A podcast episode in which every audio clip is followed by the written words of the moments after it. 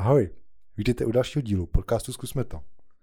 V minulém díle jsem se bavil s Lenkou Trandovou o dřevostavbách. V dnešním díle na toto téma navážu a s Michalem Šopíkem se budeme bavit o vztahu dřevostaveb a udržitelnosti. Michal je zakladatelem společnosti Vesper Homes, která staví pasivní a nízkoenergetické domy nejen v Čechách, ale i například v Norsku a v dalších státech Evropy. S Michalem se budeme bavit o tom, jaký je rozdíl v tom stavět dům za polárním kruhem a stavět dům v Čechách proč i plusové domy nejsou energeticky soběstačné? Jak se zakládá ekovesnice? Jestli je lepší stavět bungalovy nebo patrové domy? Jak se vytváří a k čemu slouží virtuální dvojče domu? A o mnoho dalších tématech. Témat bylo nakonec tolik, že celý podcast má hodinu a tři čtvrtě a myslím, že to rozhodně stojí za to. Klidně si poslech rozdělte do více částí, ale určitě vydržte až do konce. Tak pojďme na to. Dobrý den, Michala. Dobrý den. Já mám hned na začátek nejdůležitější otázku. Já jsem na vás dostal vlastně doporučení od Lenky Trandový. Když jsem se jí ptal, jestli zná nějaký, nějakou firmu dodavatelskou, která na tu výstavbu dřevostaveb kouká nějak jako hloub z pohledu ekologie, než jenom tak, že to dřevo samo o sobě je vlastně ekologický. Jste ten správný člověk teda? To je dobrá otázka. no, asi uvidíme, co, s čemu se dostaneme. Eh, my se snažíme, já teda na slovo ekologie jsem strašně opatrný. Eh, a to z jednoho prostého důvodu, protože ekologické věci, které se můžou zdát lokálně, nemusí být globálně a naopak. Takže to chová, takže spíš jako vycházím z chování se k něčemu, ať už to je jakoby vůbec prostředí kolem nás nebo k tomu, co děláme. Takže uh, snad ano. Snad jsme ti správní. A v čem vlastně je teda tím pádem rozdíl v tom vašem smýšlení oproti běžným dodavatelům dřevostaveb? V čem si myslíte, jako, že víc myslíte tady tím směrem? Já obecně eh, jako jsem v životě vynechal štítky, takže já nevím, jsme lepší, horší, eh, v čem se, můžu říct, v čem se asi odlišujeme nebo kam směřujeme. A my se snažíme o, o to, aby ty věci celkově dávaly smysl. Aby to, co děláme, bylo vidět a ve smyslu hm, složitý, zjednoduším to. Prostě přemýšlíme nad tím, jedno, chceme nad tím přemýšlet jednoduše, protože on potom ten následný proces a dneska ty materiály a další úvahy, to sami se složití. To znamená, snažíme se přemýšlet jednoduše ve smyslu udržitelnosti a to míním to, že ty věci nekombinujeme, ne, ne, nemáme, nemáme tam technologický jako, že otazníky, to znamená, snažíme se dodat to, co je prověřený a vyzkoušený. A inovací jako takovou, té se nebojíme, to znamená, nebojíme se udělat chybu, ale na druhou stranu to nepřinášíme jako do trhu, to znamená, děláme, děláme si někde jinde. Takže ta odlišnost je asi ani neodlišnost, ta, ta, ta naše jakoby jinost je v tom, že se snažíme ty věci dělat jako jednoduše a snažíme se nad tím přemýšlet jako v rámci dlouhodobě. To znamená, ono to vychází už z toho biznisu. Snažíme se prostě přemýšlet v dlouhodobém jako výhledu. Není to to, jako, že to je dneska, zítra, ať se s tím stane cokoliv, ale víme, že my tady budeme, chceme mít dlouho ten biznis, chceme dlouho dělat tu architekturu a ty dřevostavby a tím pádem budeme rádi, když ty stavby a ty klienti je budou maximálně jako využívat. Jo, takže vlastně pro vás je důležitá ta udržitelnost jak firmy jako takový, tak těch staveb pro ty zákazníky. Já si myslím, že to je jakoby takový základní vůbec normální parametr zdravého selského rozumu udržitelně jako přemýšlet. Jo? Proto já mám radši, než tu ekologii těch věcí a přístupu ekologického, raději ten selský rozum, zdravý selský rozum a tím pádem tu udržitelnost toho, protože ta věc, pokud se nedá udržet, tak podle mě nemůže být ani ekologická. A dá se říct tím pádem, že biznis těch, eh, těch dodavatelů, kteří se snaží hlavně stlačit tu cenu, že tu udržitelnost nesplňují? No. Já se snažím najít ten rozdíl právě mezi těma levnýma stavbama, fakt, kde, kde je cena ten nejdůležitější faktor. A tím, jak to vlastně děláte vy. To bez zesporu tam určitě najdete. Ono to ve finále nemusí být zase ani o tom materiálu, ale o tom principu, přístupu, jak moc se promýšlí ta věc už třeba v té přípravě, v té projekci, v té konstrukci, kolik eh, se tomu věnuje času, jaký je z toho výstup, jaký následné technologie jsou k tomu použitý, jestli se to jenom odveze na stavbu a tam se to nějak udělá bez ohledu na to, jak, to, jak by to technologicky mělo být správně. Takže v tom to určitě ano, v tom to určitě je. Super. mohli bychom se možná podívat teďka na ten úplný začátek. Jak jste vlastně přišel k té myšlence založit si vlastní firmu na stavbu dřevostaveb ve Homes, jestli to správně čtu. A jak jste se k tomu dostal, že vy jste už předtím asi v této oboru pracoval, ale založil jste si vlastní firmu. Co byla ta hlavní myšlenka nebo ta motivace? Hlavní motivace byla dělat věci tak, jak mě se a rodině, hlavně bratrovi, který se mnou v tom do dneška je, a tomu díky, někdy musí sníst hodně, tak vlastně ta motivace byla to dělat ty věci tak, jak my jsme si mysleli, že to je správně tehda. To znamená, bylo to vlastně na mém příkladě, kdy mm, já jsem dřív pracoval pro velkou firmu, která se jmenovala tehda RD Rýmařov, dneska se jmenuje trochu jinak, a byl to vlastně největší pes na trhu dřevostaveb nejenom v, Čech, v České republice, ale v Evropě. A tam v podstatě se jede konfekce, katalogový domy, nic proti tomu, ono to má svého klienta a vlastně to v pořádku, protože pokud chcete udělat dost bytových jednotek v určitý kvalitě, tak na to musíte mít systém a ten oni mají a mají ho dneška. Takže jako vlastně proti tomu nic. Nicméně já úplně jsem nebyl přesvědčený o tom, že tohle je řešení, který by právě to udržitelný a přináší těm klientům to, co má, protože já sám jsem hledal řešení pro sebe a, a pro rodinu, a, to znamená, potřebovali jsme bydlet a úplně jsem si nikdy nevybral z těch katalogů. Navíc dneska, co pozemek, to specialita, takže tam byla ta motivace prostě najít někoho, kdo by byl schopný udělat tu dřevostavbu podle toho, eh, jak si architekt nebo klient případně, který má nějaké vlohy, dokáže sestavit, postavit, eh, nebo dokáže ta, je, ta firma dokáže realizovat podle tady těchto těch předpokladů, což tenkrát nebylo. Tak eh, asi tohle byla ta největší motivace. Popravdě, já jsem potom z té firmy odešel a úplně ty domky mě nějak jako nepřitahovaly dál. Takže my jsme s bratrem hledali jiné možnosti, eh, našli jsme je v zahraničí, dělali jsme speciální speciální konstrukce a elementy pro větší stavby, pro Německo, Švýcarsko, Rakousko. No nicméně, co čert nechtěl, tak samozřejmě kromě toho, že my už jsme s bratrem, jak bratrem v dřevostavbách bydleli, ve kterých jsme, ty, který jsme si sami připravili, tak přišli kamarádi, že by něco takového podobného potřebovali. No a takhle my jsme se dostali zpátky k domku. No, takže Eh, tam na začátku byla myšlenka toho mít architektonický návrh a umět toho někým postavit, což nikdo nebyl, a na druhou stranu odříká na jeho největší kus, takže takový ten jako zpětný návrat. No. Eh, já bych se vrátil teda k těm klientům, protože vy jste říkal takovou zajímavou myšlenku dát klientům to, co skutečně potřebují, nebo to, co chtějí. Není je trochu problém vlastně zjistit, co ten klient chce, nezjistí to až v průběhu toho bydlení? Uh, ne, Eh, nezjistí. On to ví, uh, takhle, on to, on to každý klient ví. Akorát je složitý, protože je to abstraktní. Architektura stavařina obecně je velice abstraktní jako obor, obzvlášť v té první fázi. A on v podstatě každý ví a tuší, jak vlastně by to chtěl, nebo co, co mu pomůže. A my jsme na to přišli přes eh, takový jako pomáháme si životním stylem, že na to jdeme jako přes životní styl těch lidí. To znamená, my je zavedeme eh, určitým systémem jakoby dotazů, eh, přípravy, rozhovorů na to, že oni nám vlastně řeknou, co je jejich životní styl. A my si potvrdíme eh, nějakýma kolečkama, návrhama, kolečkama dotazů, myslím, a návrhama, ať už to architektonickýma nebo jakýmakoliv pomocnýma, tím jim jako vlastně popíšem ten jejich životní styl, kde oni se v tom najdou. Jo. A tím pádem jako vlastně to, že to neumím říct, což je jako v tomto případě úplně normální, protože to je soubor několika mnoho myšlenek a kriteriálních záležitostí, ale protože my to vidíme každý den, tak prostě víme, jak je rozstřídit a zjednodušit jim to, aby to dokázali popsat.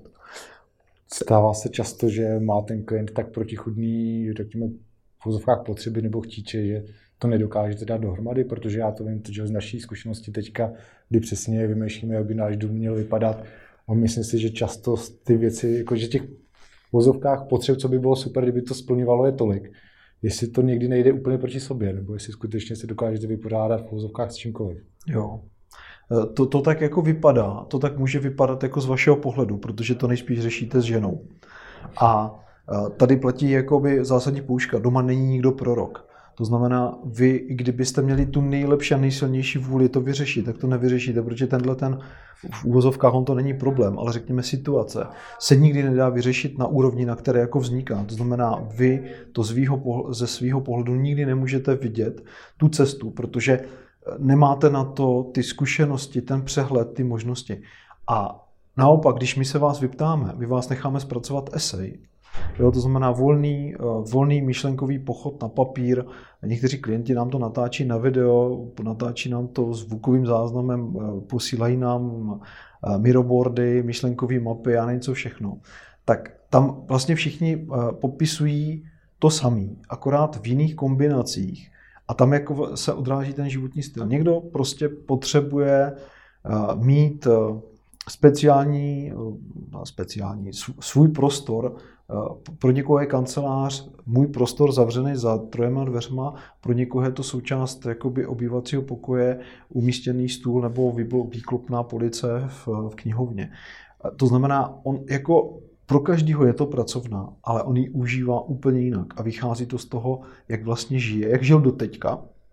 A jde o to zjistit, jak to bylo do teďka a vlastně pokud to víme, tak trochu cítíme ten váš jako životní směr to, to znamená i ten, i ten eh, životní, jakoby, mm, ten váš životní směr a v tom případě ho dokážeme jakoby posunout. To znamená podpořit ten životní styl.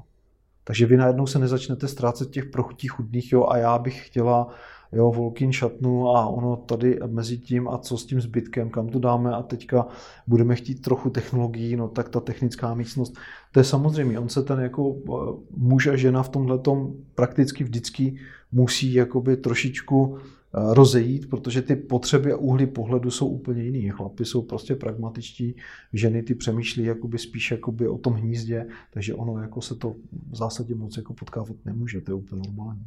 Čím já tam určitě vidím možnost pro nějakou, řekněme, udržitelnost, respektive co určitě můžou být nějaký v další náklady během té do života té stavby, tak je vývoj vlastně člověka, co se týká jakých životních fází, rodiny a podobně. Eh, dokážete říct nějaký příklad toho, jak vy můžete už na začátku tu stavbu přizpůsobit tomu, aby byla fakt připravená na to, že teďka jsme sami, sami dva, ale za několik let budeme mít děti, pak zase děti odejdou, zase budeme sami. Eh, nějaký konkrétní případy, co, co vlastně vy do té stavby dáte, aby byla na to připravená?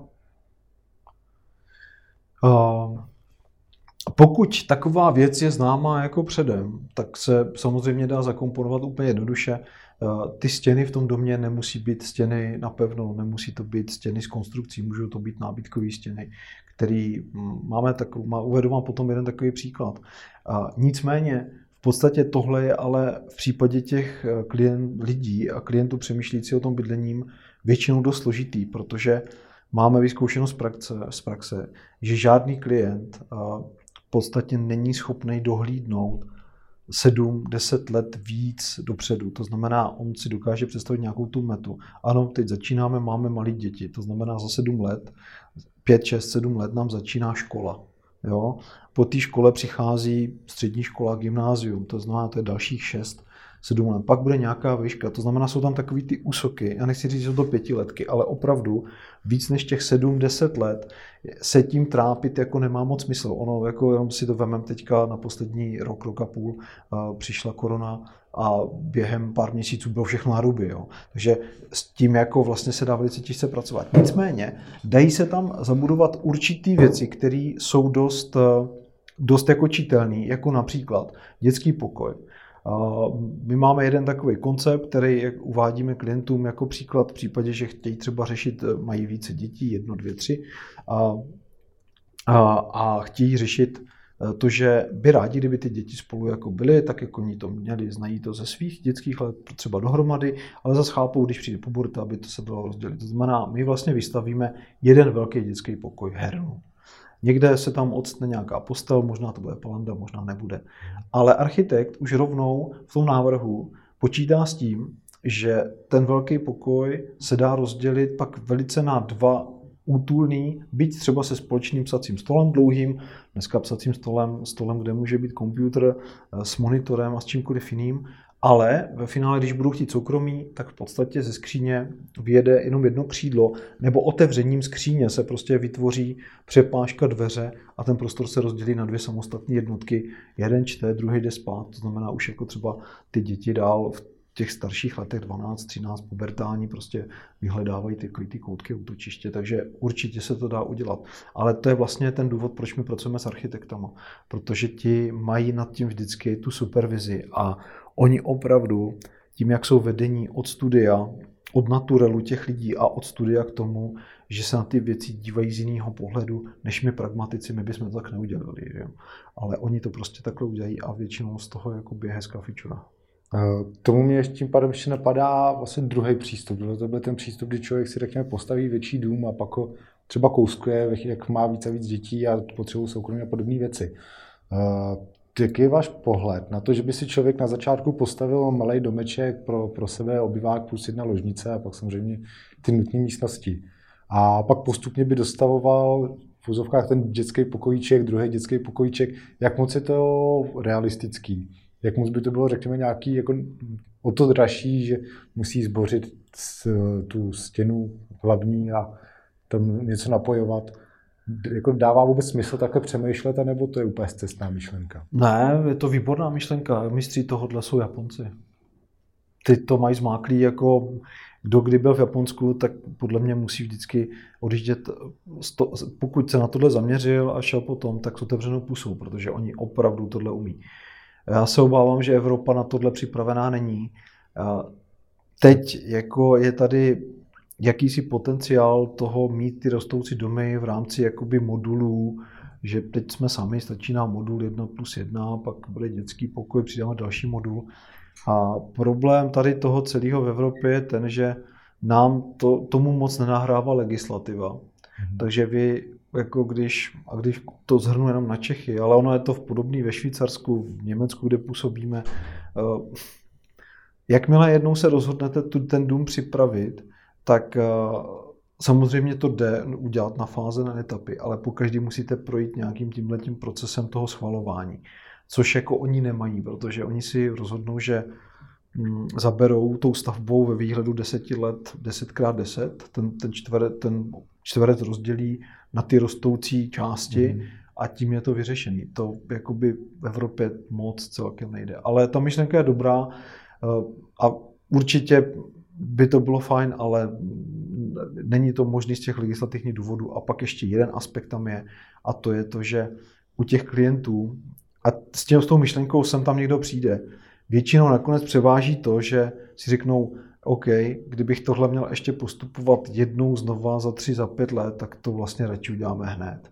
A já to možná tu třetinu nebudu obývat, bude z toho něco, možná to potom dodělám, ale udělám to hned. Takže ty komplikace jsou natolik velký, že nakonec k tomu nikdo moc extra nepřistoupí. Jak by to bylo složitý technicky?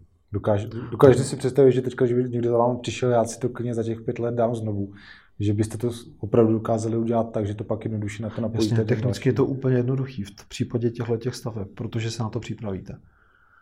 Jo, to je, to je úplně jednoduchý. Prostě oddělá se, oddělej se připravený já uvedu příklad, v případě nástavby nebo přístavby, pokud o tom víme, tak tam zabudujeme už jakoby přípojní body, takže vlastně v té chvíli jenom odděláme, oddeklujeme a my se k ním připojíme. A může to tak být i s instalacemi. Jo.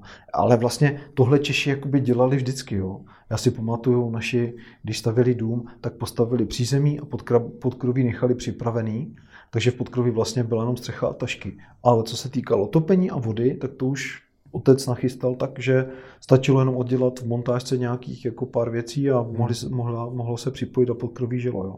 Takže my to jako vlastně umíme, máme to v sobě, akorát jako se to neděje a technicky to vůbec není problém. Spíš je to problém jako mentální. Takže vlastně to, co už dneska ty modulární dřevostavy umožňují, tak vy jste schopni si to připravit, když to děláte přímo na zakázku. Přesně tak, přesně tak. Ten modul stejně vyšel jenom ze zkušeností, které jsou jakoby vlastně ty současné z těch staveb. Ten modul to jenom zrychlil v tom, že umí prostorově ty věci nachystat mimo stavbu a na stavbě to jenom prostě postavit vlastně opravdu. Jo, a pak plug and play to spojit a ono to funguje. Jo, super. Vy už jste vlastně zmínil, že jste v takovémto mezičase mezi těma dvěma prácema dělal nějaký části větších, větších nějakých projektů a podobně. A předpokládám, že i vy teďka děláte nejenom, řekněme, rodinní domky, ale i nějaké jako jiný projekty, řekněme, pro firmy, nějaký, nevím, co všechno, co všechno váš repertoár obsahuje. Ano, my, my máme jakoby takový dvě sekce.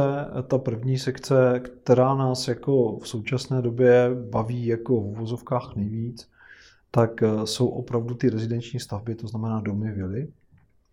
A pak máme takový ten druhý sektor, takový ten inženýrsko-technologický servis, kdy děláme elementy pro speciální stavby, prototypy pro určité firmy, to znamená, tam využíváme veškerý ten technologický potenciál, který máme, obráběcích center robotů a podobně, tak, aby jsme mohli řeknu to úplně jednoduše, v Čechách jsme pořád ještě oproti třeba Švýcarům eh, o dost levnější na to, aby jsme udělali nějaký mock-upy, eh, modely jedna ku jedný a prototypy. Takže tím jako se zabýváme té druhé sekci. Ona korona nám to teďka trošičku jako utápla, protože ty projekty některé se samozřejmě zastavily, protože to, to je podpora pro projekty, které jsou eh, z části v Evropě a z části mimo Evropu. Ale teď se to zase rozjíždí. Zrovna včera a předevčírem jsem byl jsem byl dny ve Švýcarsku rozjednal další práce. Takže tohle nám, tohle nám velice pomáhá k tomu, aby jsme my potom ty technologické věci, které vidíme u jiných firm, které jim prověřujeme a zkoušíme, pak mohli převíst do těch konstrukcí u nás. A jsme vyléčení z toho, že úplně musíme být jako nejlep, největší a nejznámější. Nám stačí, když budeme jako dělat dobrou práci a budeme v ní nejlepší. Mm-hmm. Tak tím pádem se asi podíváme na, ty, na to, co vás baví víc, což jsou teda ty, řekněme, rezidenční stavby. Já jsem si na vašich stránkách našel pár projektů, které už máte za sebou. A každý z nich je něčím jako speciální. První, co mě napadá, děláte v úzovkách jenom takové speciální věci, nebo ve skutečnosti máte daleko víc úplně běžných domečků, který by člověk nepoznal, že jsou nějak něčím, něčím zvláštním a tohle jsou jenom takový ty to the best, anebo se skutečně zaměřujete opravdu tady na ty výjimečné věci? Uh, ono je to výjimečný, je asi možná přehnaný, ale specializujeme se na to, nebo specializujeme, dělá nám radost to dělat tak, jak my považujeme, že, se, že to je za správný. To znamená, s každým klientem strávíme ten čas, investujeme společně ten čas do toho, aby ten návrh vznikal logicky pro ně, pro to místo a někoho, kdo má nadhled, a to je ten architekt. Takže u nás každý dům prostě projde nějakou revizi architekta. Někdy víc, někdy míň. Je to odvislý od toho, kolik ten klient do toho je ochotný investovat. Ale každý dům je originál. Hmm. I když třeba koncepčně klient něco uvidí na našich webových stránkách prezentovaný projekt a řekne, to je přesně ono to, co já chci. A vlastně mimo ani nemusíme moc vysvětlovat, že to jako chápem, ale že to není to, co chce, protože on chce úplně něco jiného, akorát se mu to líbí. Takže vlastně v tom je ta jedinečnost možná, že ten každý dům je vlastně trochu originál, což stojí jako vlastně dost času a energie, nejenom nás, ale především ty klienty, ale ten výsledek stojí za to. A tam ty, ty projekty, které možná máte na mysli, tak to je vlastně jakoby v uvozovkách jenom prodloužená ruka tohohle přístupu, protože jestli dneska něčeho jako je na světě málo, a v Evropě určitě, tak je to firem a lidí, kteří mají otevřenou hlavu a přístup k tomu, že jako v vozovkách nic není problém. Jo. On samozřejmě tenhle přístup jako není, nemůžeme brát dogmaticky, protože to pak jako se křiví prostor, ale pokud jsou ty lidi otevření, tak pak potom můžou vznikat takové projekty, jako je eh, třeba Manshausen v Norsku eh, a, a jiný. Jo. Já bych nechtěl nikoho předměstňovat. Já to mám vypsané například Kirkenes, což je taky v Norsku a jo. Vy, vy to vlastně nazýváte to dvoj, dvojdomé navrženým do nejextrémnějších podmínek na světě. Ono je to vlastně skoro úplně na severu Norska. odlišuje se ten dům nějak extrémně oproti tomu, co byste stavili v Čechách, protože mi to přijde jako takový skvělý příklad, když se dá dřevostavba postavit až takhle úplně na severu, tak jako v Čechách to je pohodička. A je to technicky hodně odlišný, anebo to, ta dřevostavba sama o sobě má takové vlastnosti, že je to skoro to samé, maximálně je tam trošku jinak tlustá zeď, ale jinak je to úplně jedno, jestli je to v minus 50 nebo v našich minus 15. Obecně je to jedno, protože pokud se dodrží ty principy, tak je to buď o víc nebo o méně izolaci. E, nicméně ono dneska je to, by mělo být u všech o víc izolaci, protože to je to nejmenší, co můžeme udělat pro pro tu, pro tu planetu, aby jsme neplýtvali tu energii, kterou potřebujeme na chlazení, nebo proto, aby nám v tom domě bylo teplo. Takže principiálně je vlastně jedno, jestli ten dům bude stát v Rýmařově nebo v Kirkenes. Co jakoby jedno není, je extrém, extrém těch podmínek z hlediska mm, to, co třeba jakoby tady ve střední Evropě nemáme, v Rýmařově určitě ne, v Praze už tím tuplem ne, jsou třeba povětrno, povětrnostní podmínky ve smyslu jiných rychlostí větru, sněhu, deště a podobně. To znamená tam, kromě toho, že prší třeba někdy dost často, anebo prší tak jako, že prší hodinu a pak jako hodinu je sluníčko. Kdo byl ve Skandinávii, tak to moc dobře zná. Jo. Prostě tam se vystřídá to počasí za den třeba i pětkrát. Jo. A taky se stane, že tam třeba sněží a prší do kopce, jo, protože ten vítr je tak rychlej a nese to tak rychle, že najednou jako takový ty zaběhlé věci ze střední Evropy, že stačí, aby okapnice, a nebudu zaběhat do žádných technikálí, byla prostě takhle dlouhá, tak tam musí být dvě a ještě musí proti sobě, aby opravdu, když bude foukat v vozovkách do toho kopce, tak aby do té konstrukce nebo tam, kam nemá, nezateklo. Mm. Takže tam jsou, jsou tyhle ty specifika, který, který je potřeba vědět a, a podle toho se ten dům jako naplánuje, upraví. A tím jako vlastně jenom říkám jednu věc. To, že ty dřevostavby veškerý, nebo aspoň ty z těch, který se vydávají za ty, který tvoří ten trh a jsou ty kvalitní, což jsou většina těch firm, minimálně jsou to firmy v ADMD, a tak když k tomu přistupují zodpovědně, tak vlastně oni všechny tyhle aspekty musí vyřešit jakoby virtuálně předem, ne digitálním prostě dvojčiti. Takže je pak jako nepřekvapí, když jim na stavbě někdo řekne, že no tady ty okapnice se dělají jinak. To, on, to ty firmy nebo ty lidi zatím, a konkrétně my, to vlastně zjistíme už v procesu ty, té přípravy, protože zjišťujeme, jaký jsou tam možnosti, co potřebujeme dělat. Ono je to multi, multikriteriální záležitost. Ono to není jenom o tom, jak, ale jak rychle, jak to tam dovezeme, eh, logistika. Eh, teďka na výstavbu můžeme stavět opravdu eh, celou dobu, nebo jsou tam nějaké omezení, třeba konkrétně Kirkenes jako byl výborné, bylo výborné v tom, že my jsme to měli nějak naplánovaný, bylo to v lednu a my jsme 14 dní strávili jako na hotelu, protože mrzlo takým způsobem, že hydraulika v Jeřábech jako nefungovala. No. Takže to jsou věci, které jako vlastně už se jako moc ošetřit nedají, to už je opravdu na té přírodě a na tom, kdo, tomu, kdo to řídí, ale ten zbytek, ten se krásně dá vyřešit v tom, že se důkladně věnuje někdo té přípravě a to udržovastavy v Alfa Omega. Vy už jste zmínil ten Manshausen, a, což jsou kabiny za polárním kulem zase v Norsku, jsou to taky malé domky, je jich víc, mám ten dvě, je to tak? Nebo jenom jeden? Ano, byly čtyři, teď už jich je sedm a je to vlastně nad mořem, předpokládám nějakým fjordem. Tady mě napadá taková otázka, je, existuje nějaké místo, kde byste nechtěli stavět? Protože myslím, že to je na ostrově jsou ty kabiny, jestli ano. si správně vzpomínám, ano, ano. na kterým do té doby nebylo vůbec nic. Tak si říkám, jestli jako bychom měli stavět, jako, když si představím, že bych tam bydlel já, tak mi to přijde strašně super.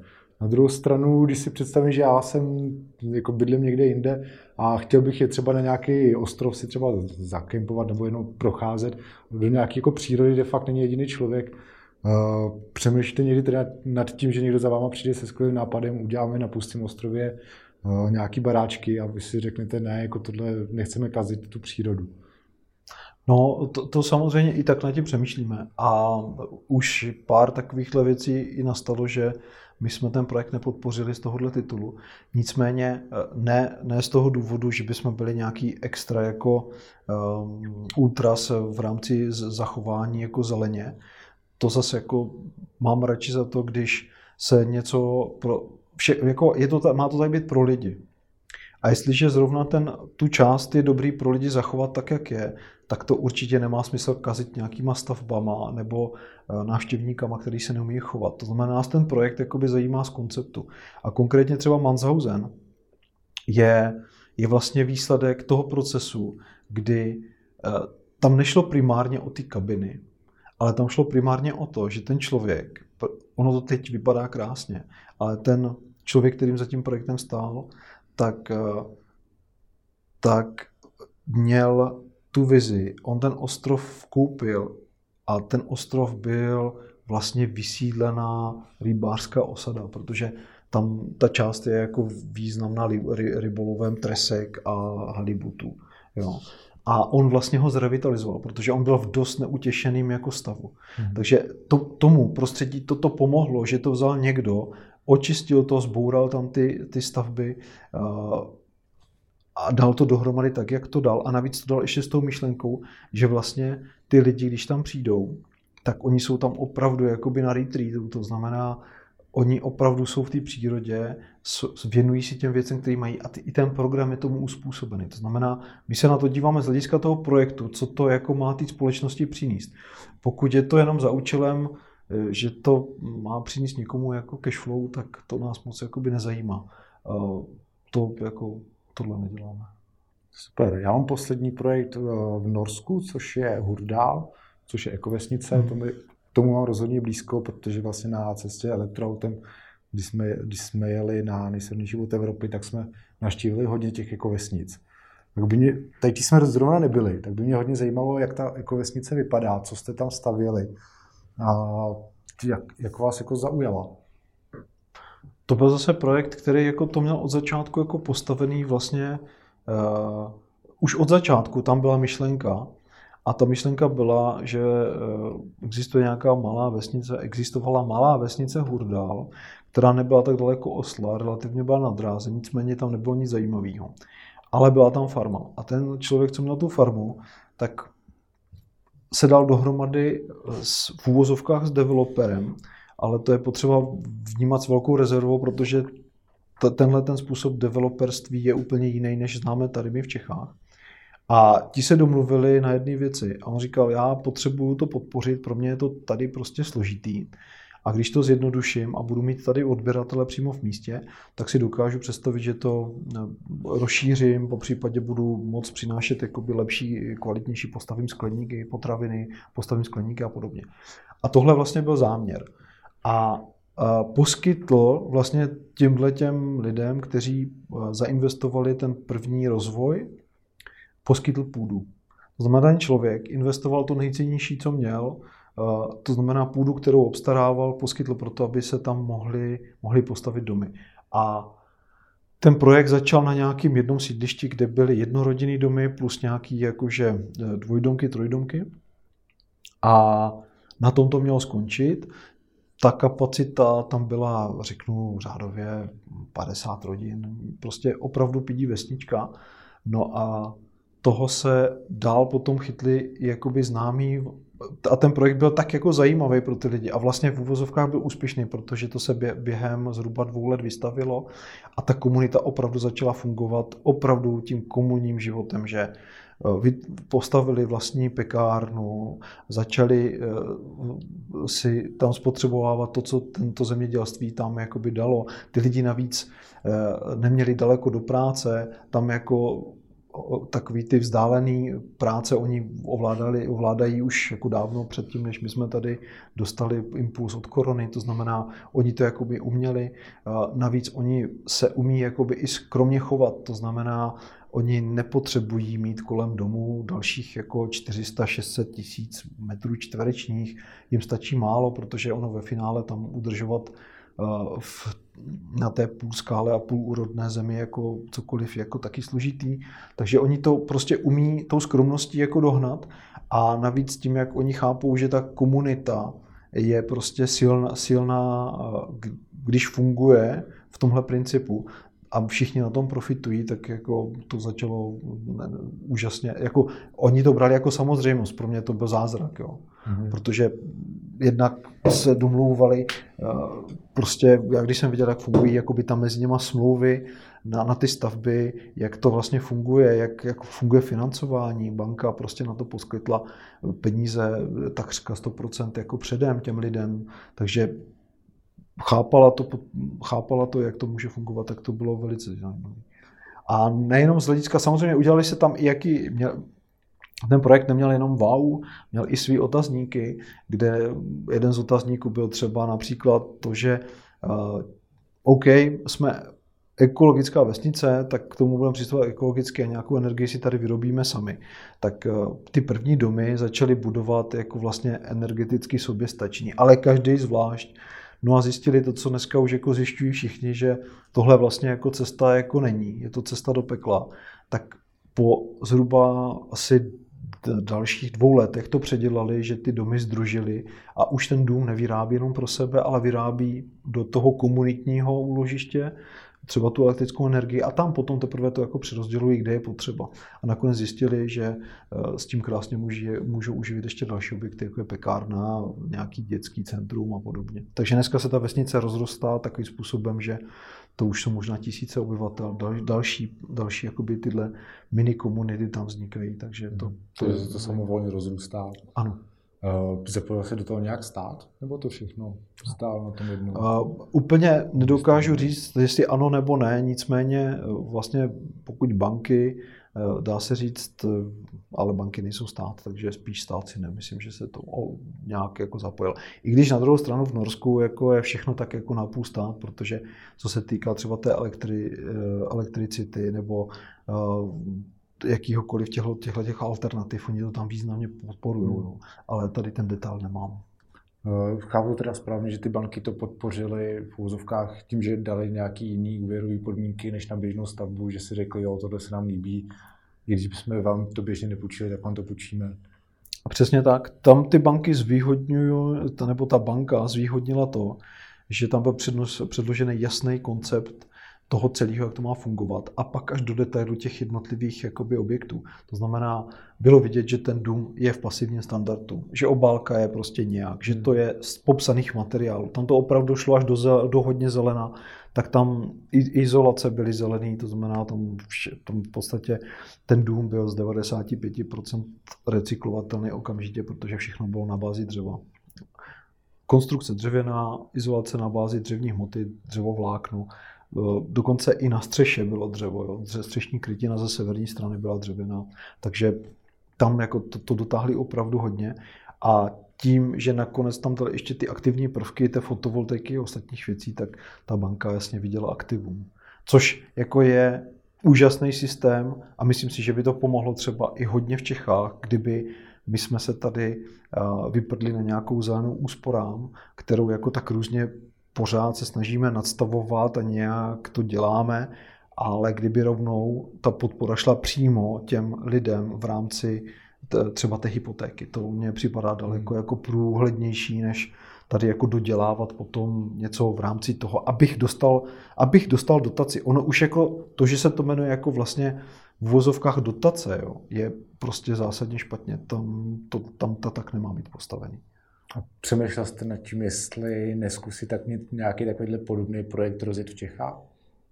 Nějakým způsobem vytipovat nějakou skupinu lidí, nějaký pozemek a jestli by se něco podobného dalo tady zopakovat? Neskoušeli jsme to. Neskoušeli jsme to.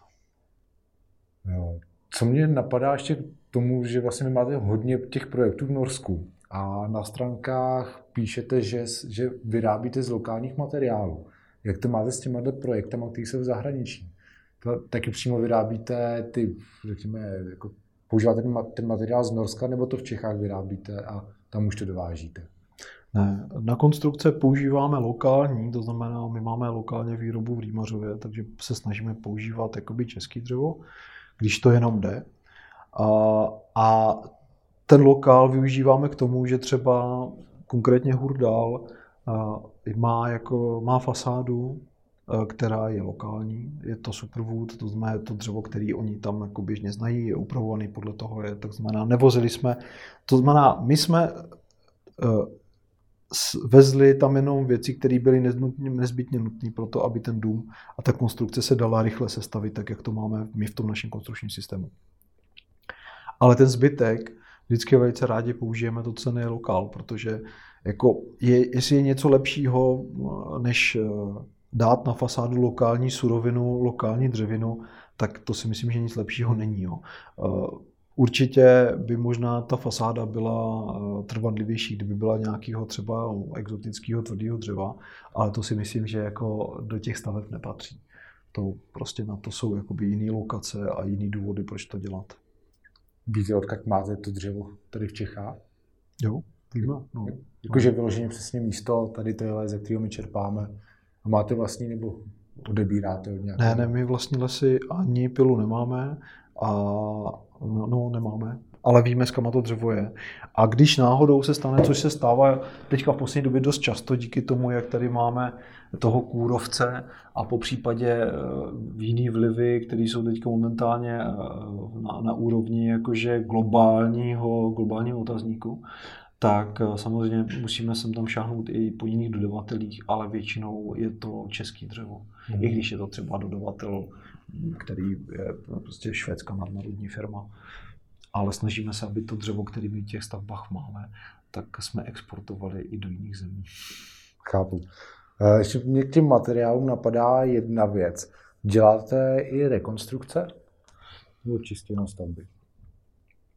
My čistě jako rekonstrukce neděláme, ale vlastně pokročilou rekonstrukci, pokud ti můžeme nazvat jako nadstavbu nebo nadstavby, adaptace, tak ty děláme ale přímo to, že bychom jako šli rekonstruovat. Moje otázka vlastně... směřovala k tomu, jestli jste schopný použít materiál, který byl v té původní stavbě, ale pak, když neděláte jakože celkový rekonstrukce, tak ta otázka asi úplně dává smysl. No, ne, to neděláme.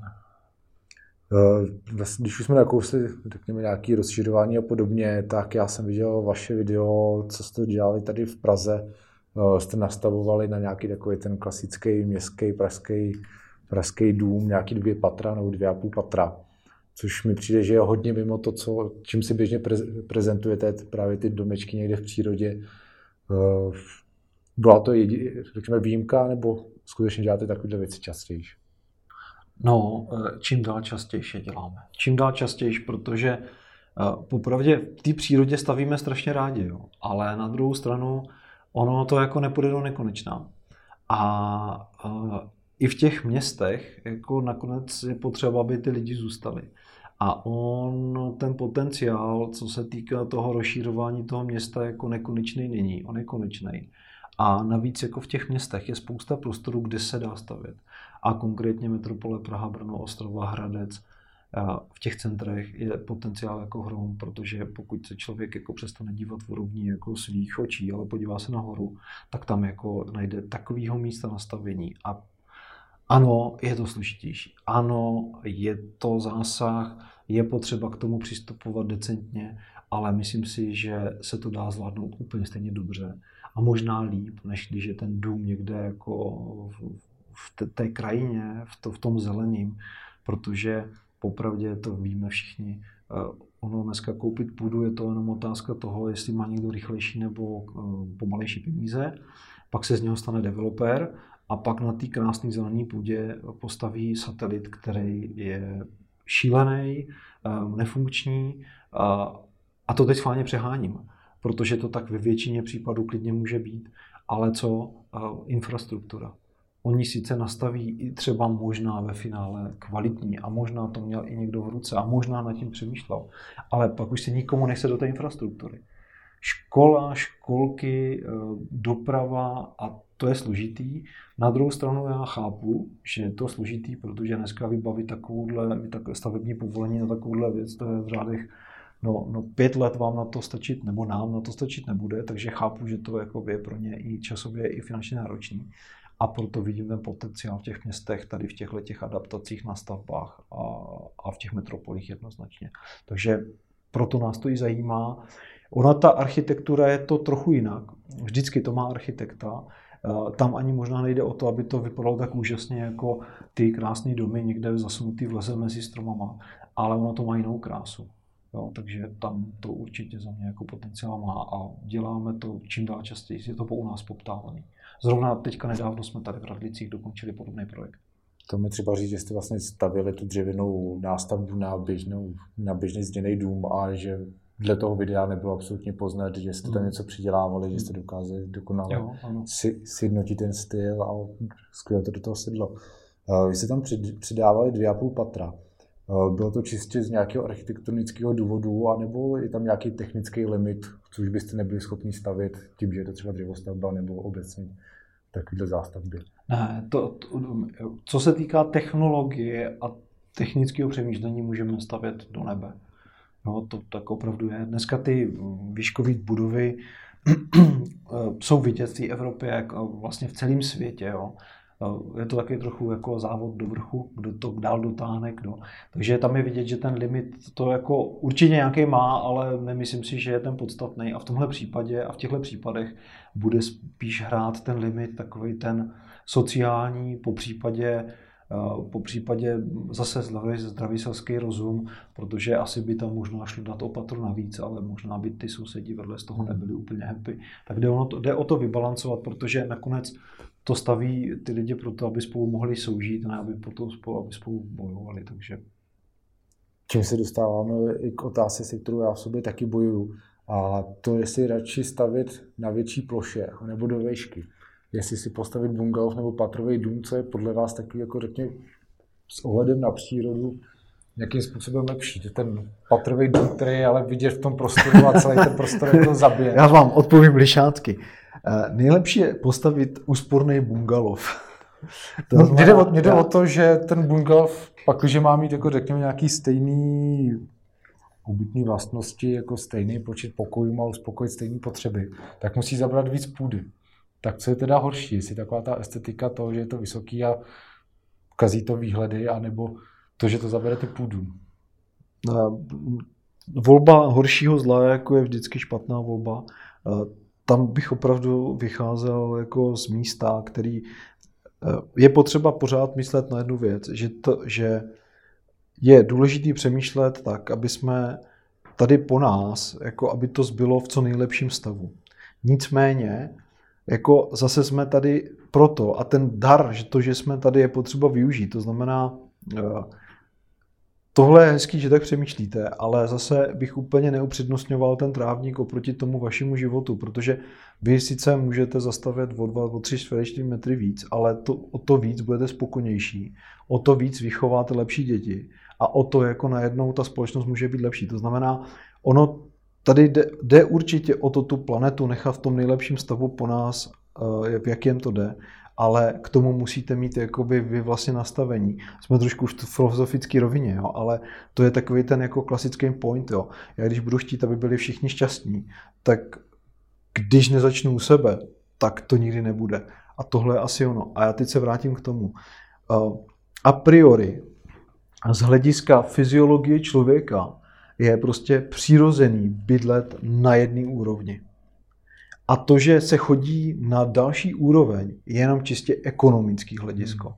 Jo, to znamená, uh, u toho rodinného domu, pokud se nebavíme o tom, že je to 500 metrů čtverečních dům, tak vlastně, když bychom ten přízemní dům postavili na úrovni 120, 130 metrů užitná plocha, to znamená zastavená bude třeba kolem 150, tak eh, teďka tady bojujete, že bude zastavená 150 a ne 80. No tak jako je to blbý. Ale zas na druhou stranu, když už to k tomu dodáte, že to bude dřevostavba, tak ona potom v, v konečném důsledku, ta likvidace, jako ve finálně zbyde opravdu jenom na ten fundament, protože ten zbytek se dá prostě rozdělit na jednotlivé materiály a navíc těch jednotlivých materiálů se dá ještě jako dál potom čerpat. Jo? To znamená, zbyde tam dřevo, nějaká izolace, nějaký diskový materiály a to dřevo buď použiju jako hnojivo, to znamená rozštěpkuju a pohnojím s ním, anebo naopak ještě zužitkuju, eh, že s ním zatopím. Jo. Takže jako tam, tam bych jako neřekl, co je lepší nebo horší, ale z hlediska jakoby fungování člověka je přirozený mít přízemní věci, v případě, že to nevychází, ať už to na plochu, na peníze, eh, na přesvědčení vaše, což je úplně v pořádku, tak teprve v tomhle případě, kdy se něco počítá, se začíná stavit druhý patro. No tady nejhorší za mě vlastně není ta dřevo, ta stavba samotná, protože je to jedno, jestli to dřevo je že v ploše nebo jestli je ve vejšce. A nejhorší jsou tam ty samotné základy. Ale jak se koukáte na to nestavit na betonových základech, ale místo toho buď to na zemních vrutech nebo na patkách? Je to technicky jako úplně v pohodě srovnatelný a nebo... Technicky je to úplně v pohodě, akorát v lokalitě, ve které my žijeme, je to takový lehký nonsens, protože uh, tohle funguje určitě výborně ve Španělsku. Určitě to funguje výborně třeba v Austrálii. V čem je ten rozdíl? V půdě. Prostě vlhkost, okolní podmínky. Jako nejlepší rešerš na to prostě výzkum a zkušenosti udělali v Americe. Dokud stavili ty domy uh, Klondike, všichni to vidí, kovbojka, jo, na těch kůlech, které byly kvůli vodě, kvůli čemukoliv, prostě metr nad zemí, tak ty dřevostavby fungovaly. Jakmile začali ten jejich space scroll prostě tlačit k zemi, tak to přestalo fungovat. A z jednoho prostého důvodu, ta vlhkost té země prostě hmm. někam musí jít. A ona, když, jakoby, když tam není udělaný dostatečný polštář, nebo to podloží není odvětraný, tak se prostě tlačí do těch konstrukcí. To je úplně přirozený. Takže v Čechách jsou lokality, kde takové zakládání je úplně v pohodě, ale pak jsou lokality, kde to vůbec jako se nedá. A ani to my klientům nedoporučujeme. A z hlediska zátěže jakoby te, vlastně toho pozemku tím jakoby bylo super vlastně zakládat na těchto těch jako eh, jednotlivých jako základech, kusích, nedělat jakoby ty plošní věci, ale ono to popravdě nejde.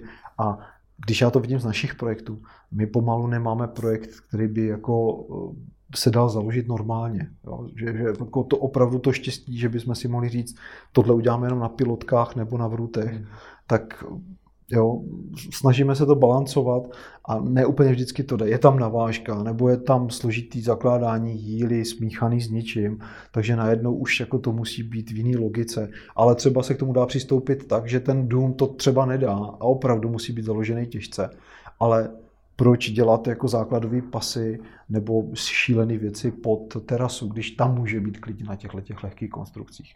Takže zase jde o nějaký balans toho, aby eh, ta stavba měla nějakou hodnotu, aby jako nevykazovala nějaké poruchy, udělat to dobře a k tomu vybalancovat to, co je nutné, co není nutné. To znamená, tohle založím takhle a tady, OK, přístřešek kůl na, na, na, na dřevo jako vůbec nepotřebuje mít tady jako patku půl metra na půl metra dva kubíky v betonu. Jako. Že mě právě překvapuje, že jsou firmy, které se tváří, že vlastně to je ten nejlepší způsob a že jsou takhle schopní stavět téměř kdekoliv. Tak mě zaráží, že vlastně minulý rozhovoru s Lenkou Trandovou, tak ta taky byla spíš proti jako skeptická k tomu, kde je teda jako ten, ten zakupaný šotek, že jedni tvrdí, postavíme vám to kdekoliv, ale pak je samozřejmě otázkou, že jak to dopadne za pár let. No. No, on ten marketing jako každý má, musí si uchopit podle sebe a on jde uchopit vždycky dvěma způsoby a to je na, na každý z firm, jak to má. Každopádně tady u toho já bych byl velice obezřetný. A ono to začíná i u toho, že my vlastně, než ten projekt začneme, tak my se snažíme mít k tomu všechny, veškeré informace, včetně IGH, inženýrsko průzkumy a ostatní věci. A myslím si, že kdo to nedělá, tak a nemá problémy, tak má zatím štěstí, anebo nenarazil na něco složitého, což dneska jako je relativně běžný. A bude to čím dál víc potřeba, protože těch pozemků na těch zelených loukách bude ubývat, protože ta půda jako není nekonečná. A je, a je to i na nás, aby jsme to jako vlastně, aby jsme stavěli tam, kde nemůžeme pěstovat pšenici, protože to přece je jako, je OK, když je to hezký místo s hezkým výhledem, i v přírodě, akorát hold jako tam nic neporoste, tak jako tady klidně pojďme stavět, ale nestavme tamhle na úrodní půdě. Hmm. Jo, to je super přístup. No, takový če- další český zástupce mezi, mezi vašima projektama, který projít hodně různých médií a na i dnes všude možně je Dům Ježek, což by měl být energeticky působý dům. Tady mi musíte vysvětlit jednu věc. On se jmenuje energeticky působí, takže bych čekal, že vyrobí víc, než spotřebuje. A přitom současně u něj píšete, že pokryje svoji spotřebu z 65 až 85% což teda není jako víc, než kolik spotřebuje. Kolik to je, to je ten trik, který dneska vlastně se moc jako o něm nemluví. Ale energetická soběstačnost je vlastně strašně složitá. Jo. Ale vlastně má to úplně jednoduchou odpověď. A kdyby ten dům 724 obývali lidi, což v Koroně třeba teďka šlo, hmm. a opravdu tam byli a spotřebovávali v době, kdy vyrábí ten systém celý, nejenom ty fotovoltaické panely, termické panely a třeba v zimě najednou ještě se zatopilo v těch kamnech, které tam jsou, které mají uh, vyměník a topí do systému, tak najednou by byl plusový. On by si na sebe vydělal. A ještě by mu možná něco zbylo a strčil by to jako do, do dalších baterií, což je další taková součást. Jenomže problém toho je, že většinou ty obyvatele toho domu ten dům opustí ve chvíli, kdy on začne být produktivní. Takže jediný, co vám zbývá, je strčit to do baterek, mít baterkárnu tak, aby vlastně jsme si vlastně nabili z toho všeho, co vyrobí ta elektrárna, tak to je kontejner minimálně 24 palcový a ten mít plný baterek a pak by to třeba fungovalo, ale v tu chvíli by to chtělo víc panelů na střeše. A takže to zbývá, kam to dát. Do ledničky, dobře, můžeme nechat zapnout pračku vzdáleně nebo na časováč, ta nám to taky něco udělá. No a co dál, jako jo?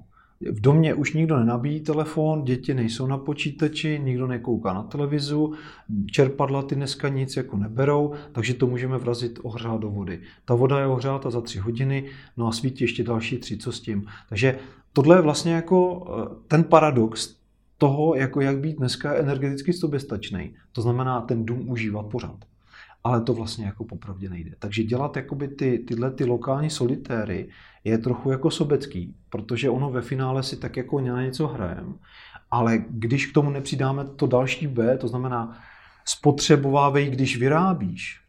Aha, ty tady nejseš, tak kdo bude spotřebovávat? Baterkárna, kterou jsem říkal, no to je dneska pořád ještě drahý a drahý to bude ještě dlouho.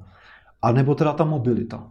Takže mám tam auto, který teda si dobiju. Na druhou stranu, když tam nejsem, tak tam asi ale, kdy, ale musím ho nechat doma, protože musím jít do práce na kole. Jo. To znamená, jsou to ty paradoxy, který trošičku jako vylučuje ten běžný pracovní den, který jako je nastavený jinak, než to prostě to sluníčko opravdu svítí od těch 8 do prostě do 6 do večera a to většinou jako jsme v práci ve škole, ve školce a pak se vrátíme a maximálně se to můžeme užít. Takže co dává smysl do budoucna, určitě nejsou ty solitéry. Jo? Eh, tady, na, na, tady už jako narážíme na tu komunitu, půjde v Čechách jako tenhle ten komunní způsob. To znamená, jsme schopni dva sousedi se domluvit, tři, že bychom si tady udělali společnou baterkárnu hmm. a vlastně jako hold, jako tak vy jste minulý týden si odebrali víc, no tak mě to vůbec nevadí, protože jo, tam narazíme potom na, vůbec na běžný provoz toho, jak to dělat. Takže jako nejlepší způsob je to nahnat, ne nejlepší, ale takový ten jako spravedlivý a aby jsme přispívali nejenom sobě, když už to tam máme, ale vlastně do, cel, do společného podlíku, tak to jsou ty virtuální baterie od Česu, od EONu. Tam to dává smysl. A tohle na tohle přišli i v tom Hurdálu. Hmm. Že prostě postavili těch prvních eh, pět, deset, osm a zjistili jako, že to je super, ale my jako vlastně my to nestihneme spotřebovat. Takže začali to centralizovat a pak teprve jim to začalo dávat smysl. A pak tam začínali zase jiný srandy, jo? tak měli malý kryt, jenomže ono to má sem tam výpadky. Že jo? V Norsku jako docela výpadky elektriky jsou dost častý. Jo? A, a ne dlouhodobý, ale vlivem povětrnosti prostě jako bývají. Hmm. No a tak přišli na to, že musí jako udělat ten grid trochu smart, to znamená bacha, i to, že to je vlastně z přírody a je to zdarma, tak to taky někdy vypadne, ten systém. Takže máme tady ještě síť, OK, i tam může vypadnout, tak musíme vytvořit zálohu. A ono, co se zjistilo tam konkrétně, tak co je nejhorší nebo nejsložitější na tom systému potom toho malého gridu v té komunitě, když to vypadne, tak mít prostředek, jak ho zpátky nastartovat, protože on se sám nenastartuje. Hmm. Takže nakonec stejně je tam někde nějaký diesel agregát, který On, on sepne na 15 minut, než to celý pozapíná, ale stejně tam musí být, jo? takže ono, jako to vypadá strašně jednoduše. Dneska ten marketing říká, kupte si panely, to bude nejvíc, co můžete udělat, to je super. Ty fotovoltaika vás zachrání. Uh, ale není to tak úplně pravda. Jo? Protože zase, jo, jakmile tam začne kůlhat ten zdravý selský rozum a nepřemýšlím v tom kontextu jako dlouhodobým, tak se nadchunu pro marketingovou akci a ještě mi stát na to dá, stát mě podpoří, no to je přece skvělý, proč bych si to nekoupil. Ale ve finále jako a to je ta odpověď na to. On je plusový, ale ve finále on si na sebe vlastně umí udělat jenom 60%, protože zbytek nespotřebuje. On ho vyrobí, ale už ho není kam dát. A předpokládám, že vlastně to, že není schopný, nebo řekněme, že je soběstačný 85%, je asi v tom, že v zimě tolik nevyrobí. Přesně tak. Potřeboval by si to převízt léta do zimy. Nevyrobí Takže tohle je takový to minimum. Ano. To minimum A tam ještě je potřeba říct, že tam dost velkou část supluje něco, co my jsme taky dotáhli ze Skandinávie do Čech a jsou to akumulační kamna, konkrétně my jsme ulítli na mastku, takže mastkový akumulační kamna, který mají výměník a umí jakoby si ty věci ještě třeba do toho systému dohnat. Jo. Takže tam je další plus, protože se v tomto pí dřevem, dřevo obnovitelný, tak ono to nějak celkově dává smysl. Ale pořád je to to, že nejlevnější pro nás všechny je chovat se jako tak, že když ta síť tady je, ta, ta energetická, tak proč jako bych ji neměl využít, když tady je? Obzvlášť jí to večer pomůže, když rožnem. Jo, protože my si tu elektriku nevyrobíme, ono už je tma, no tak je to dobrý. A nebo máme něco malo v baterkách, tak to použijeme, smícháme to dohromady a to je super. To znamená, jako tlačí to z obou směrů. To znamená opravdu snižovat, ale to, co už máme vybudovaný, jako neodstavovat, protože odstříhávat dráty jako je velice zajímavá jako myšlenka, být jako úplně nezávislý, ale po- podle mě o to tady jako v tom dnešním světě vůbec nejde. Hlavně vzhledem k ročním obdobím. To Přesně tak. úplně realistický. A jakoby i jako sociálně prostě ne úplně všichni takhle můžou přemýšlet, nemají ty prostředky, ne, bude to chvilku trvat, než ta společnost celá se nastartuje na tady ten směr, takže, takže tak. A ještě mě zaujala jedna věc, která mě se strašně líbí, říkám líbí, nevím, jestli je dobrá nebo není, proto se chci na ní zeptat.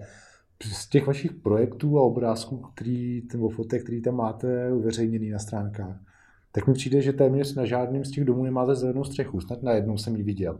A to mi zase přijde, že to je takový ten způsob, když člověk teda už si postaví ten bungalov, zabere tu plochu, tak ji vlastně nahradí, posune jenom úroveň vejš na tu střechu.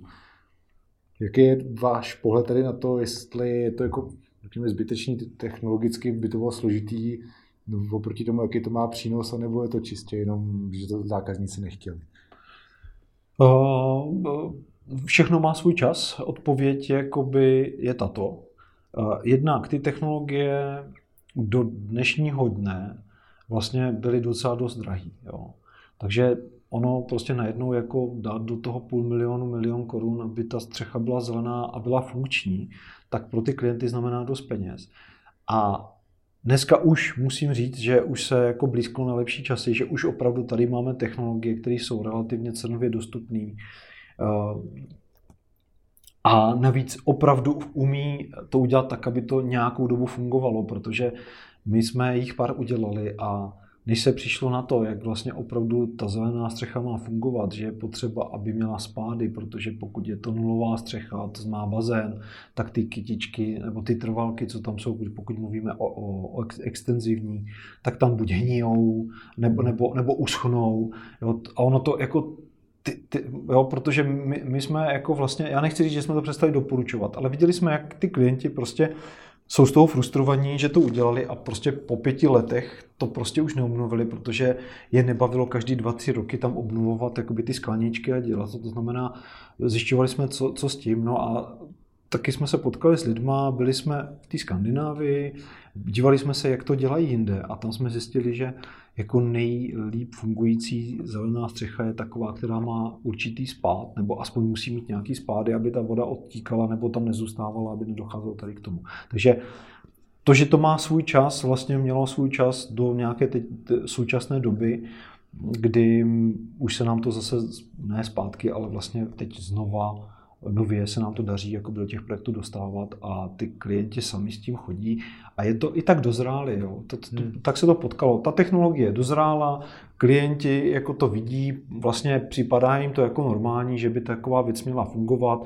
Už až tak moc neřeší tu cenu, protože prostě ví, že jim to přináší nějakou hodnotu, hodnotu okolí, že to prostě pochopili při těch vedech, které byly, že to pomáhá tomu, aby se to okolí nepřehřívalo, že to jako je super, ty rostlinky. Takže ono jako pod, musí se, u některých věcí to tak je, že se musí potkat víc větí a pak najednou přestane zrázem diskuze, v tu vteřinu přestane diskuze nad tím, jestli to k něčemu nebo je a všem se to jako najednou rozsvítí, řekne jasně tohle přece bez debat. A ta připomínka, že na začátku to vypadá super, ale člověk se o to musí hodně asi starat, aby to vydrželo dlouhý roky, je taky podle mě hodně důležitá. A to můžu říct jakoby ze zkušenosti, že taková ta jakoby naše Eh, jakoby lenost, nebo aspoň jako v vozovkách lenost, jako, tak mezi našimi klientama teda nepozoruju posledních pár let už teda vůbec, protože oni to budou jako dost naproti a to, že by se měli o něco starat takovýho, tak je vůbec nedělá problém. Hmm. Dřív to bylo bezúdržbový, bezúdržbový, bezúdržbový a dneska jim říkáme, ano, bezúdržbový umíme některé věci, jako třeba toto a toto, ale jako zrovna tohle je taková věc, jo, je to prostě živý organismus. On jako Někdy se mu nezadaří, bude tuší zima, zmrzne, cokoliv, bude potřeba k tomu, jo? A to, to jako se, se potkává a už tam nejsou takový ty, eh, řekněme, požadavky, aby úplně to všechno jako bylo na stole a bez údržby. Takže říkám, tohle prostě opravdu byla otázka času a myslím si, že ten čas už tady je teď. Jo, tak nevím, jestli to mojí sociální bublinu nebo ne, ale přijde mi, že obecně to myšlení té společnosti se tak mění, že pracovat na zahrádce už není trest, ale naopak jako odpočinek a odměna. Jo, jo, jo. Takže on to na to sedí. Jo, jo. Souhlasím. Myslíte to už na kos u těch, řekněme, solárních panelů, že to na jednu stranu jako zní super, ale ty komplikace s tím, aby to fungovalo skutečně efektivně, jsou velký. A napadá vás ještě něco, co se tváří na první pohled, že je to jako ekologický strašně super, ale ta realita je trošku, jinde, trošku jinde a nemusí, nemusí to být čistě takový tady ty high-tech věci, ale je třeba nějaký takový jednodušší. Je, je to v podstatě všechno, co by eh, kohokoliv mohlo otravovat při tom užívání toho domu. A já ty technologie vůbec, já technologie miluju, já jsem vždycky pro novinky jakýkoliv, ale eh, naučil jsem se při té branži a zodpovědnosti vůči klientům, jako tam opravdu mít jako kritické myšlení. Jo. A i když se natchnu pro nový fotovoltaické panely, které jsou součástí okna, tak vím, že úplně to třeba není řešení pro všechny, no skoro možná pro nikoho, koho, pro koho pracujeme, protože ta věc jako bude velice komplikovaná a možná je to super jakoby do nějakých jako kanceláří, třeba my teďka tady sedíme, jo. ale ale uh, podobnou věc mám s inteligentníma věcma v domě. Jo. Uh, my jsme pro pár klientů tyhle ty věci udělali a popravdě uh, nemyslím si, že to v, ža- v, v, v, to, v, tom, v, v, tom, v těch v projektech, ve kterých jsme tu inteligenci zavedli, tak nemůžu říct, že bych byl spokojený s tím, že to funguje na 100%. Jo. Hmm. Vždycky to má nějaký duchy.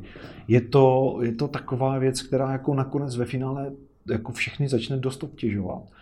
A dokonce máme projekt, který je starší sedmi let, kde je nějaká inteligence od nějakého, od nějakého dodavatele, který už dneska vlastně neexistuje, protože ho koupil někdo jiný. On od něj koupil ty důležité věci, které potřeboval pro svůj rozvoj, ale tu jeho větev už umrtvil. Jo. Takže vlastně to znamená, ať už se to týká koncových prvků nebo řízení, nebo toho hardwareu i softwaru, který celý zatím stojí, tak to znamená jako celý znova. Jo. A to jako ten klient neřeší ani peníze, ale on jako řeší, že se s tím jako nechce zžívat další dva roky. Takže tam je taková věc, kterou, já, já nevím úplně, jestli odpovídám na tu vaši otázku, ale je to třeba zrovna taková ta pas, kdy my vedeme v případě, že ty klienti s tím přijdou a mají dost třeba jasno, tak eh, jim to úplně nevymlouváme, protože třeba s tím mají zkušenosti a vůbec jim ty nějaký tady ty sekundární jako eh, otazníky a překvapení nevadí. A nebo s nimi vedeme opravdu diskuzi na to, jestli je to inteligence nebo automatizace. A to hmm. se dost jako zaměňuje, protože pokud jako něco chci automatizovat, e, žaluzie, závlahu, světla, jo, přijedu, přijíždím domů, tak mi rožně v chodbě, abych se tady nezabil. Tohle je za mě spíš automatizace, která tomu člověku umí určitě pomoct. A není to exaktně na tom, že tomu má mít nějaký vtip. A mm, tak tohle mi dává smysl, ale mluvit o tom, jak by ten dům měl být inteligentní, to mi jako smysl nedává, protože on by nikdy neměl být inteligentnější než ten, kdo ho užívá. Jo? A to je docela složitý pak jako definovat. Dokonce a, s jedním klientem jsme udělali takový labor, takový pokus, že je to člověk, který rozumí jednička a nula, tak nechal běžet na pozadí jako registr, registraci vypínačů, zásuvek, jak se co používá. A po roce teprve jako jsme dělali nastavení toho, co by to třeba mohlo přinést. To znamená automatizaci. Opravdu na základě toho, že v rok ta rodina tam žila a udělalo se takové ty věci. Přijde listopad a v, v, v listopadu, od 1. listopadu do půlky března se na chodbě rožíná, já teď plácem na to nepřesně nevím, o půl šestý a zhasne se 21.35. Hmm. Protože v tu dobu tam pořád někdo chodí a něco rožíná. Tak to prostě necháme. Svět, rožlí tuhle tu věc vyměníme za nějakou úspornou, po případě letku, nebo se k tomu udělá celá nějaká jiná věc. Tohle mi dává smysl. Ale jinak ne.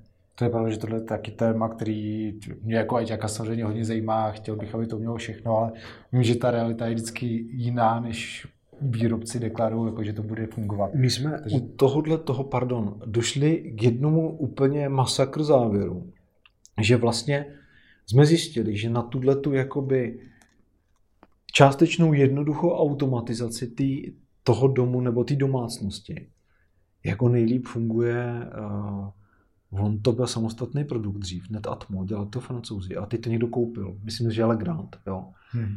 A to jsou Oni to mají součástí jakoby zařízení. Teď úplně odbíhám od tématu, ale na tom to je to zajímavé. To znamená, ta věc už je přímo součástí toho vypínače a ty zásuvky. A vy jenom řeknete v nějaký aplikaci, že to má být jako nějakým způsobem automatizovaný v vozovkách inteligentní. Žádný složitý nastavování, žádný složitý kabeláže, něco, něco, hmm. protože ve finále nakonec jsme zjistili, že v tom domě je to o takových třech až pěti, možná osmi jednotlivých zásuvkách, vypínačích, žaluzích a víc jako není potřeba. Jo, to je přesně tohle to moje přemýšlení, jestli je teda jako lepší zaplatit si, aby už ten dům byl na to dopředu připravený, ty kabely jako vedly jako ta, tam, kde mají výst právě k nějakým těm zařízením a takový.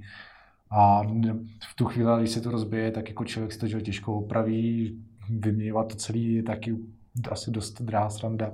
A nebo jestli naopak jít tou nějakým takovýmhle způsobem, že člověk si vykupovat ty jednotlivé zařízení přes nějaký Google Home nebo něco podobného si to navzájem propojí. Ano, ano. Na druhou jako na jednu stranu ty zařízení o sobě asi moc nevědí, nejsou schopní nějakým způsobem komunikovat, ta inteligence tam asi nemůže jako nějak vzniknout.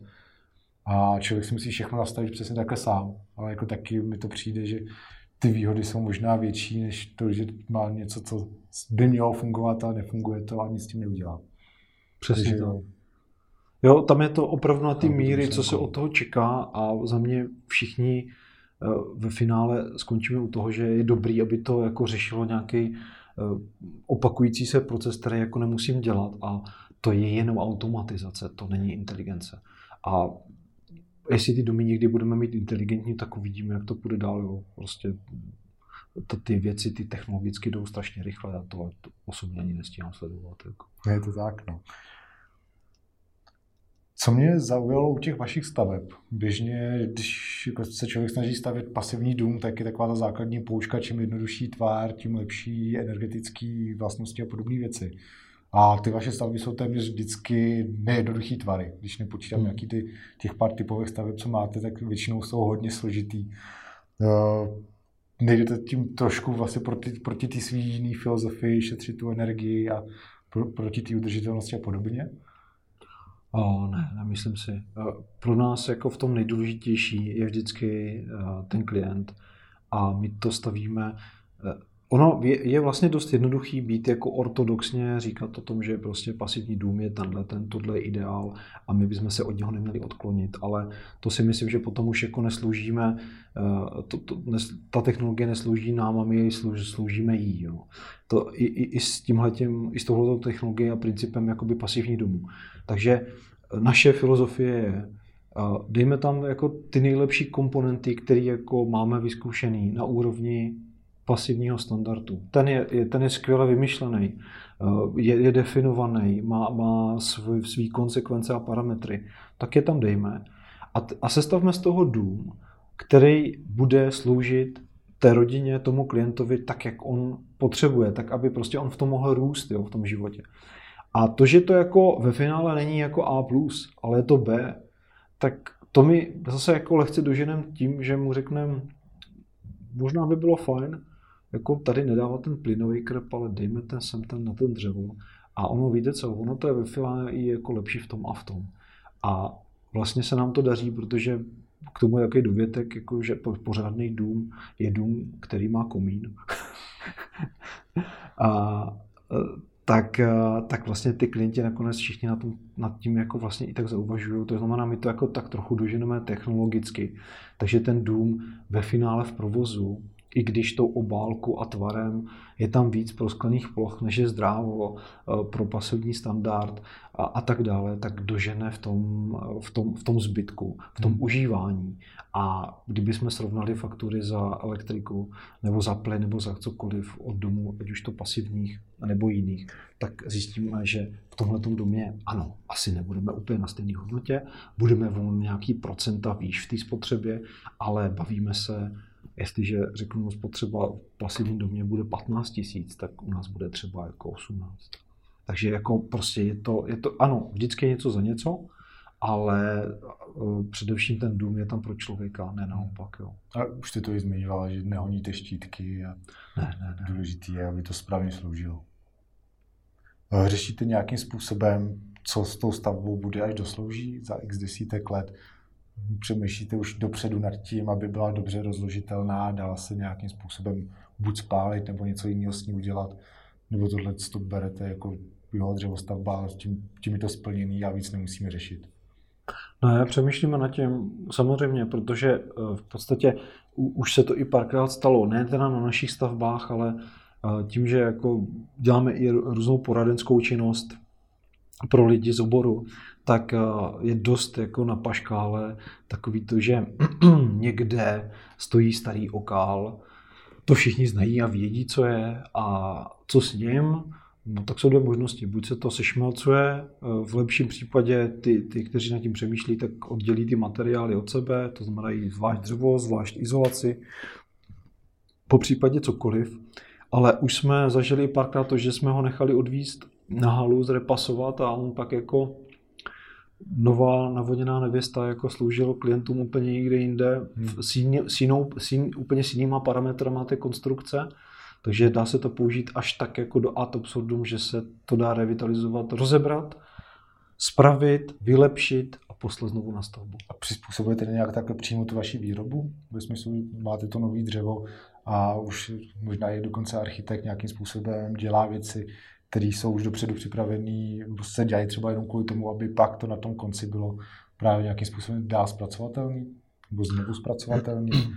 To, to už jakoby pro architekta vlastně by bylo složitý zadání. My už jako nám stačí, když jakoby pohlídá ty své myšlenky a toho klienta a tohle to pak už je na nás, na technologiích. Jak tak to možná třeba právě tom technologicky, že používáte tyhle ty materiály, protože Jiný by byly sice třeba levnější, ale nedali by se potom na konci zpracovat. Nějaký takovýhle jako kroky tam aktiv, aktivně máte? Určitě, to tak je, no.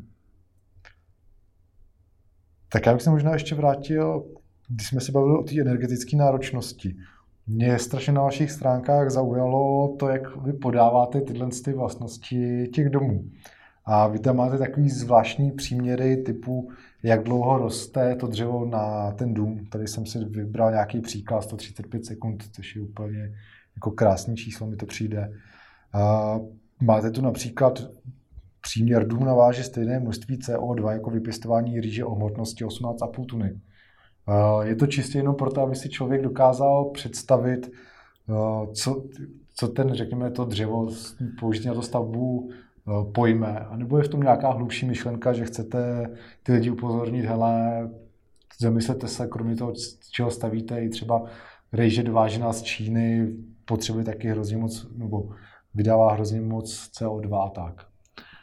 Eh, je tam ten etalon proto, aby budil ten, kdo ví, co jsou emise, emisní povolenky, co je jakoby vázaný CO2 a podobně, což jako v podstatě můžu říct, že já si na to pořád dělám názor, protože jak se dočítám a dočítám dalších informací, tak, tak uh, jsem spíš jako po všech informacích víc zmatený, než bych to měl pořádek. Nicméně jakoby chápu princip, že vlastně jde o jakousi jakoby regulaci a sociální jakoby spojení globálního náhledu na to, jak to tady jako celkově máme. Ať už tomu říkáme eh, změna, oteplování nebo cokoliv jiného. Prostě nechováme se tak, že ta příroda jako bez nás jako dá sama. Jo. A nebo, nebo dá, ale my tady nebudeme. No. A tohle to vlastně my jsme tam zařadili edukativně, aby to jednak budilo nějaký dotazy, co si pod tím mám představit. A druhá, aby to možná taky jako sem tam někoho šoklo a řekl si, aha, co to vůbec znamená, tohle to znamená, výborně. Takže je, je to tam z tohohle titulu, aby to spíš jako zbudilo tu diskuzi, kterou teď máme tady, že opravdu je potřeba nad tím uh, přemýšlet i globálně, protože já jsem měl takovou zajímavou diskuzi, jak jako to elektroauto Tesla jako je ekologický. No. A uh, prostě mluvím za sebe, je to jenom čistě můj názor. Myslím si, že tohle auto moc ekologický není. Protože už jenom ve chvíli, kdy jako ho vyložili z kontejneru jako v, v Hamburgu, tak v tu chvíli jako myslím si, že by mohlo klidně jezdit na vzduch a sotva by to dohnalo. Jo. A, takže to, to je vlastně to, jako, jak nad tím přemýšlet i v rámci tady těchto těch bodů. Obecně ten dešník nad tím, co vlastně všechno jako do toho spadá, do toho našeho pohodlí, protože opravdu my se máme dobře. Teď jsme chvilku pocítili nějaké omezení, ono ještě není konec úplně, ale, ale uh, dovedlo nás to k tomu, že si tyhle ty věci už jako aspoň jako chceme uvědomit. A to jsme tam kvůli tomu jakoby implementovali rozhodně potvrzuju, že to jako člověka zaujme a fakt se nad tím zamyslí a některé ty čísla jsou úplně neskutečný, typu dům naváže stejné množství CO2 jako ujetí 421 tisíc kilometrů, což jako zní super. Na druhou stranu, jestli si to člověk nevezme jako takový odpustek, teďka jsem si postavil dřevostavbu, tak můžu jezdit jak chci, doufám, že ne teda. No, ne, nemyslím si, že už se tak dneska přemýšlí, ale je pravda, že jako ty termíny se jakoby mezi ty, mezi ty lidi dostávají postupně a pomaličku a opravdu nad tím jako s, s začínají přemýšlet, ptají se na to, jak je to možné, zjišťují takovou tu, já třeba jsem si jako donedávno myslel, že koloběh jako v přírodě CO2, strom, sluníčko, fotosyntéza, strom vyroste, něco se děje, pak něco, pak on, že to tak jako vlastně je známý, že to prostě jsme v přírodopise a to jako vlastně musí znát úplně každý. Hmm. No ale omyl omyl, prostě tohleto dávno zapomenutý, někdy jsme něco slyšeli, my chápeme, že to roste. Aha, ono to je, ta příroda to má jako v kruhu. Hmm, to je chytrý. Takže jako přijít na to, že vlastně příroda už to perpetuum bylo jako dávno v sobě, není to úplně zdarma, není to úplně čistý perpetuum model a hodně se to tomu blíží. Hmm, super. Tohle je, myslím, jasná odpověď na moji úvodní otázku, jestli jste ten správný člověk a ta správná firma s tím myšlením jako dál, než to dřevo samotný, takže už je to úplně jasný. Poslední takovou specialitu, kterou já tu u vás mám, vy se hodně báte nebo se zaměřujete na to, že to vyrábíte strojově, že vlastně vůbec ten postup té výroby je asi od, hodně odlišný oproti těm běžným dodavatelům. V čem teda je ten rozdíl, co se výroby těch domů týče a počítačového zpracování nebo předzpracování a potom těch strojů, kterými to vyrábíte, ty jednotlivé díly?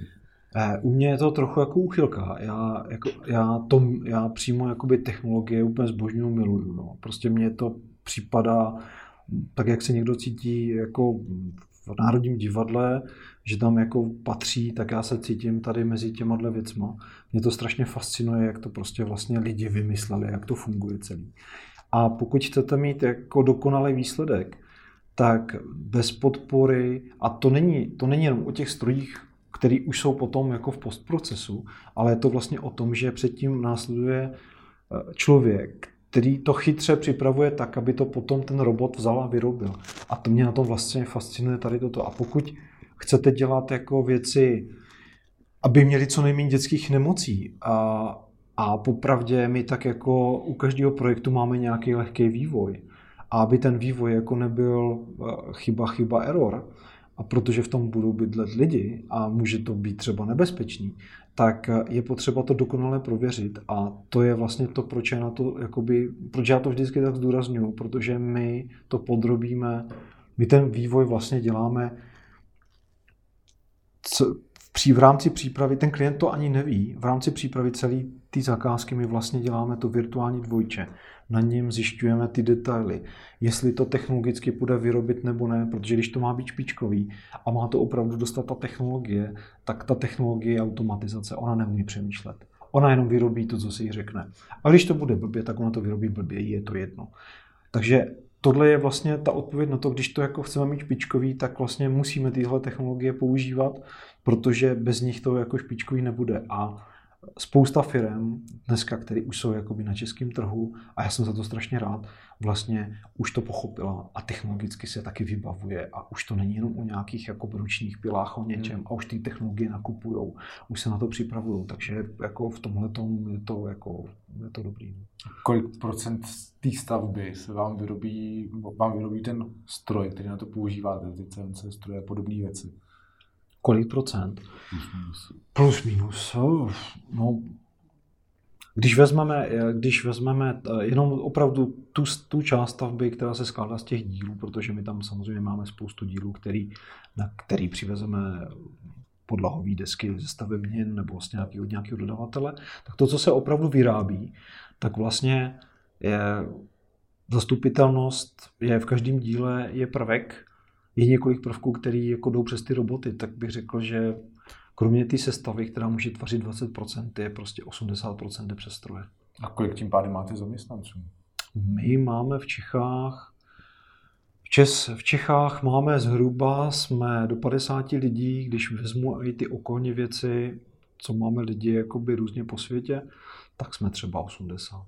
A tohle jsou teda spíš jako lidi, kteří dělají, řekněme, eh, architekty, návrhy na tom počítači, anebo je tam pořád velký zastoupení těch lidí, co jsou v té hale a jako tam vyrábějí ty My to máme, hm, dobrá otázka.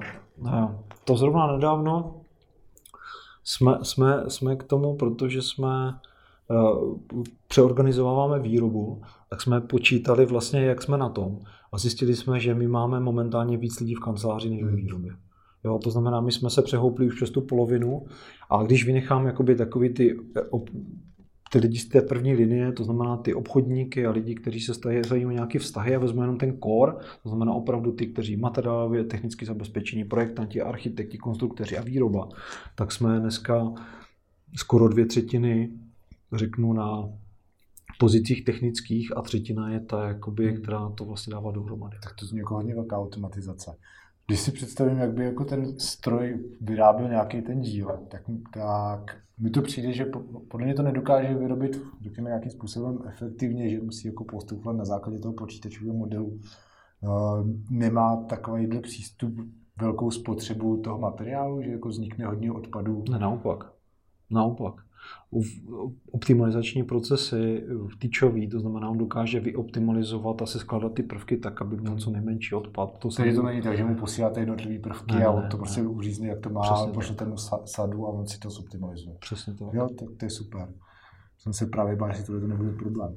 Uh, Máte jak spočítáno, kolik procent z toho dřeva, který dostanete, skutečně jako jde potom do toho domu a kolik je ten jo, to, to víme. Ten, ten, řekněme, v úvozovkách odpad je někde mezi třema až řekněme deseti procentama. Ty jo, co se s ním potom děje?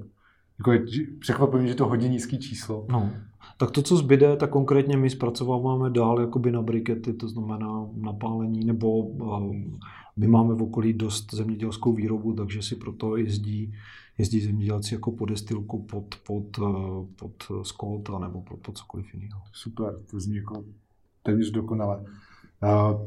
Co plánujete v tom ohledu do budoucna? Kam se chcete vyvinout?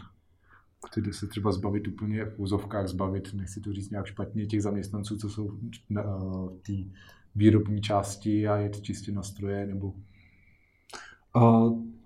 V tomhle tom samozřejmě se chceme posouvat jako dalších technologických stupních. Nicméně ty lidi, ty, lidé jsou nezastupitelní. Jo.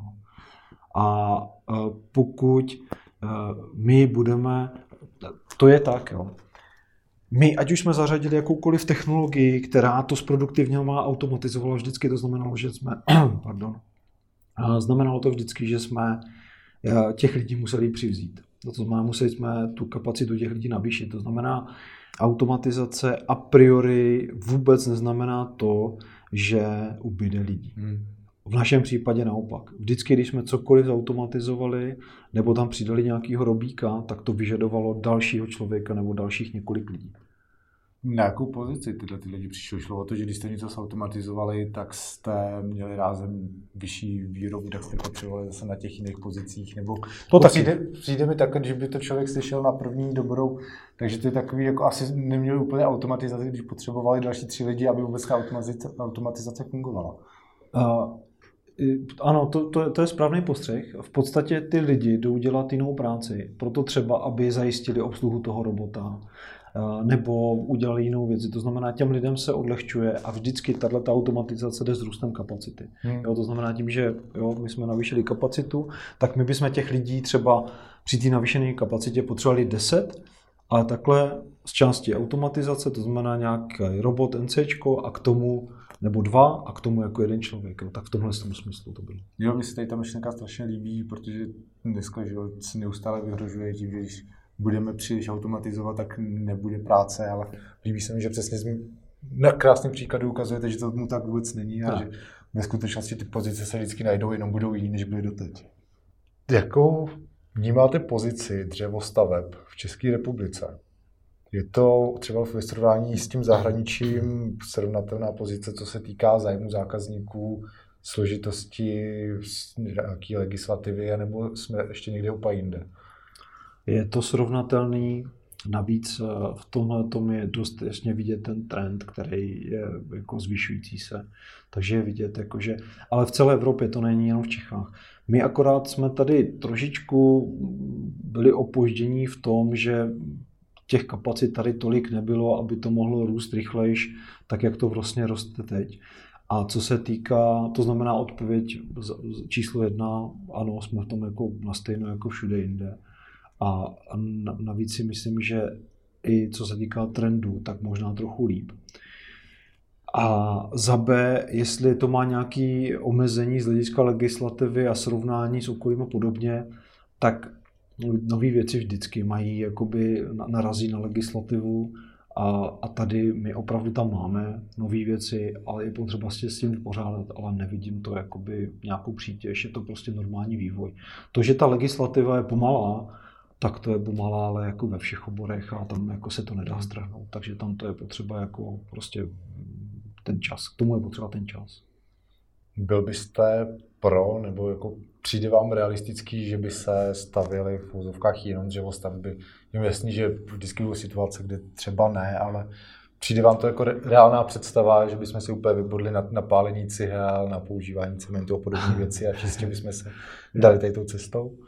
Já, já na, zareaguji napřed jako za sebe vtipně tak já si to dokážu představit teda jako úplně nejvíce, protože já jsem fanatik, takže to se o mě jako ví, takže já, já bych nejradši všechno dělal ze dřeva a už, už přemlouvám některé klienty, aby jsme jim mohli udělat umývadlo ze dřeva a vanu ze dřeva a oni na to slyší, nicméně popravdě zpátky jako na zem a nohy na podlahu, a to je nesmysl. Dřevo je jeden ze stavebních materiálů, máme jich tady spoustu dalších. Tady jsou krásné betonové konstrukce, máme tady sklo, máme tady ocel. Myslím si, že budoucnost je v tom balancovat ty vlastnosti jednotlivých e, materiálů a konstrukcí a spojovat je. Takže potenciál je v té kombinaci, definitivně. Protože na druhou stranu musím říct i já, blázen do dřeva, jako úplně ne všechno ze dřeva je dobrý nápad. A mm, konkrétně třeba tady za stěnou jako je, jsou výtahové šachty, schodiště a opravdu beton třeba v, konkrétně v tomhle dokáže určitě ochránit v určitý moment jakoby třeba ty, ty lidi líp než dřevo. A, a naopak, jo. Ono to prostě nemá úplně určitě vyhraněné hranice, kde použít a kde nepoužít, je to zase v té logice.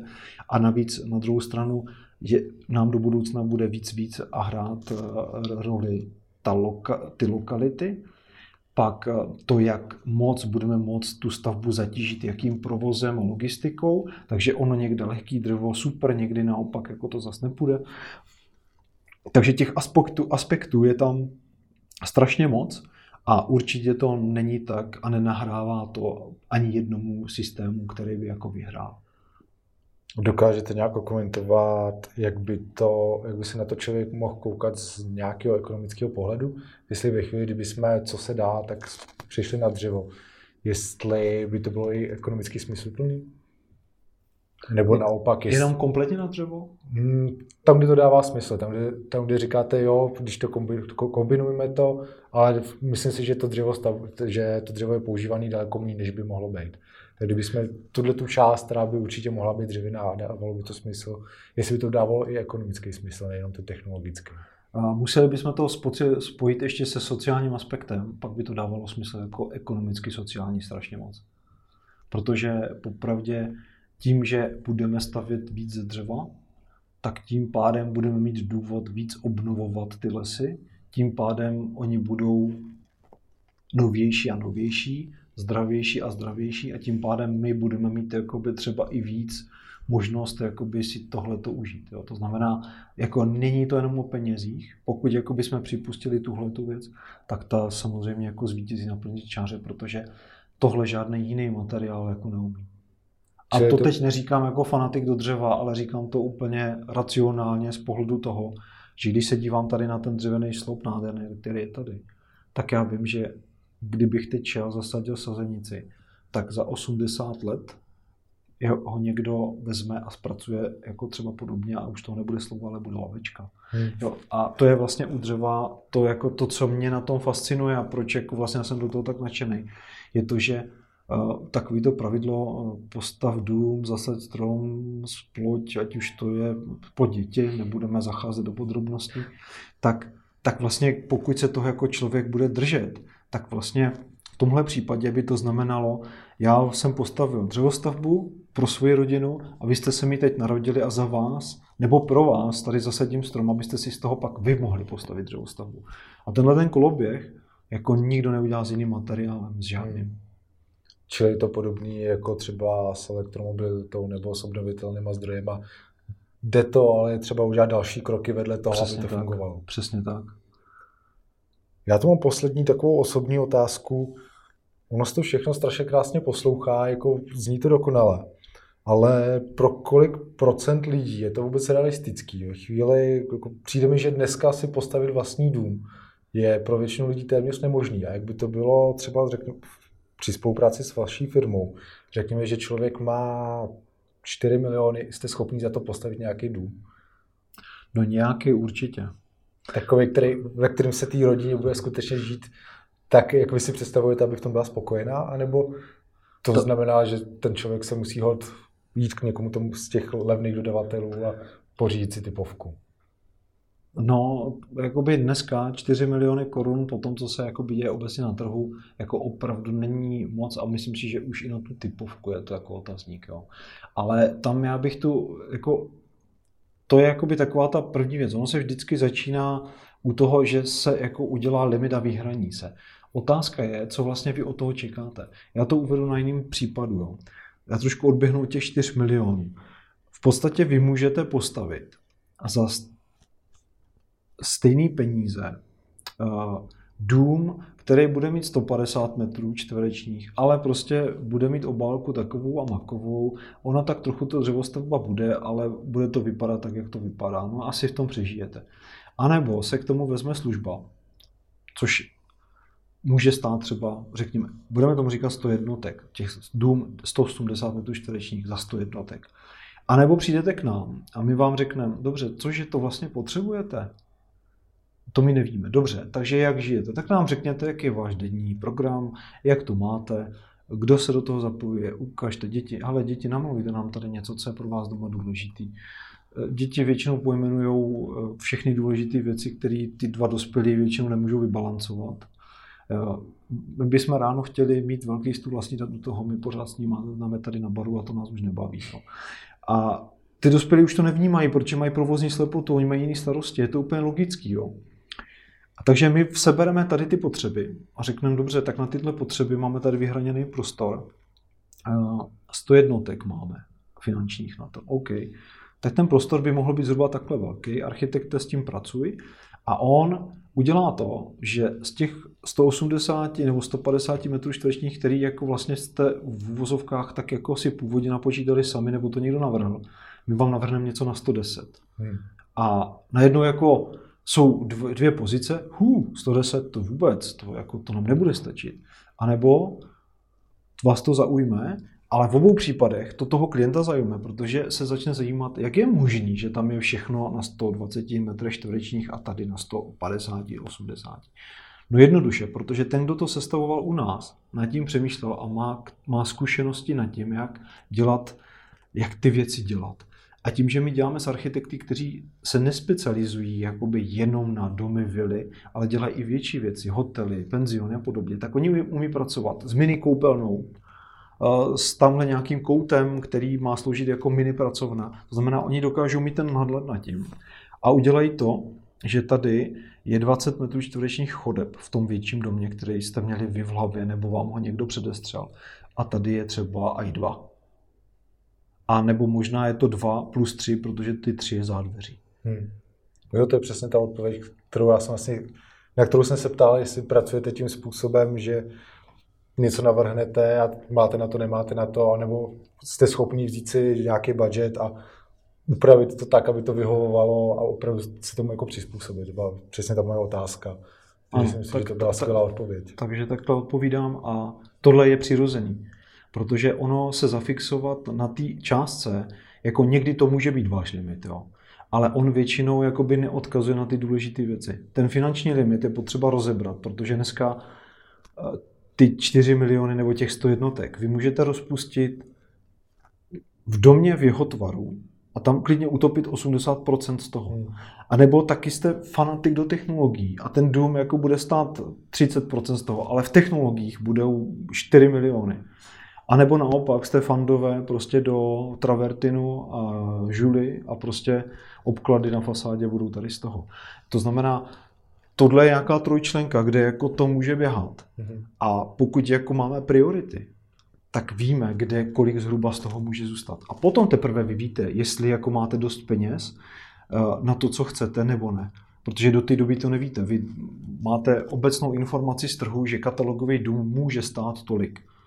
Jo? My k tomu jsme udělali i jako vlastně takový um, manuál, pomůcku, říkáme tomu koncepty. Jsou to domy, které ukazujeme klientům jakoby s cenou, aby si dokázali říct, aha, tak tenhle ten dům v téhle velikosti, v téhle architektonické kompozici může stát zhruba tyhle peníze. Protože dokud jsme to vysvětlovali na tom, jak jsem to já říkal tady, tak spousta klientů furt abstraktní pro ně. Oni opravdu musí vidět to číslo a nějaký půdorys a nějaký pohled. A to je ze dřeva, jo, aha, dobrý. Dřevěný okno, hm, s dřevěnýma oknama. Takže oni si to musí asociovat a pak teprve dojdou na to a řeknou, aha, to je vlastně dobrý, to jsem chtěl, tomu rozumím. Mhm. Jo, super. Tak asi úplně poslední otázka, kterou na vás mám, to je pro změnu osobní na vás. Kam chcete jít dál, co se týká těch dřevostaveb? Co je nějaký, nějakým vaším cílem? Co byste chtěl dosáhnout, postavit, zlepšit, dokázat? Úplně asi nemám cíl, že bychom chtěli postavit mrakodrap jako v Brně ze dřeva. Ale eh, rozhodně, co mě láká, tak jedna věc a to je jako vrátit Čechy na výsluní. My jsme za první republiky byli na velkým výsluní, pak už jsme dost ztráceli body dost dlouho a myslím si, že už jako nastal čas jako zase nabrat. Takže já za sebe dělám všechno pro to, aby naše firma a vlastně i lidi, i ostatní firmy v České republice, proto jako my jsme vlastně taková lehká komunita, taková otevřená, která na tom spolupracuje spolu, tak aby jsme ukázali ty Evropě na západ, na východ, na sever, na jich od nás, že tady se dělají špičk, že se tady dělá špičkový design, špičková technická úroveň a samozřejmě nejlépe v dřevostavbách a nejlépe z práci ze dřeva. To znamená stát se nejenom lídrem v Čechách a na Slovensku, kde si rozumíme všichni, ale trochu vyrazit do světa a ukázat jim, že ty zlaté české ručičky pořád fungují a že opravdu ten svět jako se má od nás co učit. Já vlastně to může znít trochu jako na bubřele, ale já to vím, jak to jakoby, nebo já to vidím, jak to dneska je. Je spousta zajímavých staveb, kde vůbec našinec netuší, že zatím je spousta českého know-how, spousta české práce. Jo, protože my tyhle ty expertizy a speciální věci třeba pro některé firmy v zahraničí děláme. Hmm. Ale protože oni to pak zabalí, pak je nad tím jako velký architekt, takže ono to nepropadne kam má. Což ale vůbec nevadí, protože my víme a je potřeba to potlačit tak, aby jako jsme si my tady z toho zaprofitovali. Takže takový jako návrat do první republiky a ukázat, jako, že ty Češi jako fakt mají potenciál a že umí. Super, tak to určitě držet palce. Děkuji. Napadá vás ještě něco, co byste chtěl zmínit, říct divákům, co jsme nezmínili a mohlo by to zajímat? Co mě napadá, asi jako taková jako moje osobní rada, protože se bavíme o stavbách a o dřevostavbách, tak obecně je to takový to rozhodu, jak se rozhodnout, jakou cestou se vydat, jestli dřevo, cihla, beton. Mm. Ve finále je to úplně jedno, pokud jste OK s tou technologií a s těma lidma zatím. A teď se zastavím u těch lidí. Vybírat podle toho, jak ty lidi, se kterými Vybírejte podle toho ve smyslu, že s těma lidma nejenom ten dům stavíte, ale budete ho následně užívat, protože toho dodavatele, který má dlouhodobý plán, tak s ním tady budete on s váma dlouho. Protože se může něco stát. A nebo za deset let zjistíte, že chcete vyměnit střešní krytinu, nebo okna, nebo cokoliv jiného. Tak je potřeba tam mít ten výhled, že mu chcete za deset let zavolat a že vlastně budete rádi, když mu zavoláte, protože do té doby se třeba vůbec nemusel nic stát a neviděli jste. To znamená s tím ohledem jakoby na to, ať tak na to myslete a přistupujte s tím, že si volíte partnera, další do života, on tak jako na pozadí je součástí té rodiny, protože on to pro vás vytvořil. A neboj, nebojíte se mu z jakéhokoliv lidského důvodu uh, prostě zpětně zavolat a říct, pojď nám to opravit, pojď nám pomoct, anebo ať už se cokoliv jako stalo. Pořád to dělají lidi, takže nějaký lehký závady se můžou klidně nastat. To znamená, je to o komunikaci. Takže to je asi tak asi poslední, co bych jako za sebe doporučil a poslal do éteru. Super, tak já vám krát děkuju. Rádu se stalo, mějte se hezky. Naschledanou. Naschledanou. Tak to byl Michal Šopík. Mrkněte na stránky vesperhomes.cz, kde najdete hodně z toho, o čem jsme se spolu bavili. A jestli máte nějaké otázky nebo připomínky, Napište mi na Facebooku nebo Instagramu Zelenáčů na cestě. A jestli se vám rozhovor líbil, sledujte podcast na YouTube, Spotify nebo Apple Podcasts. Mějte se krásně. Ahoj.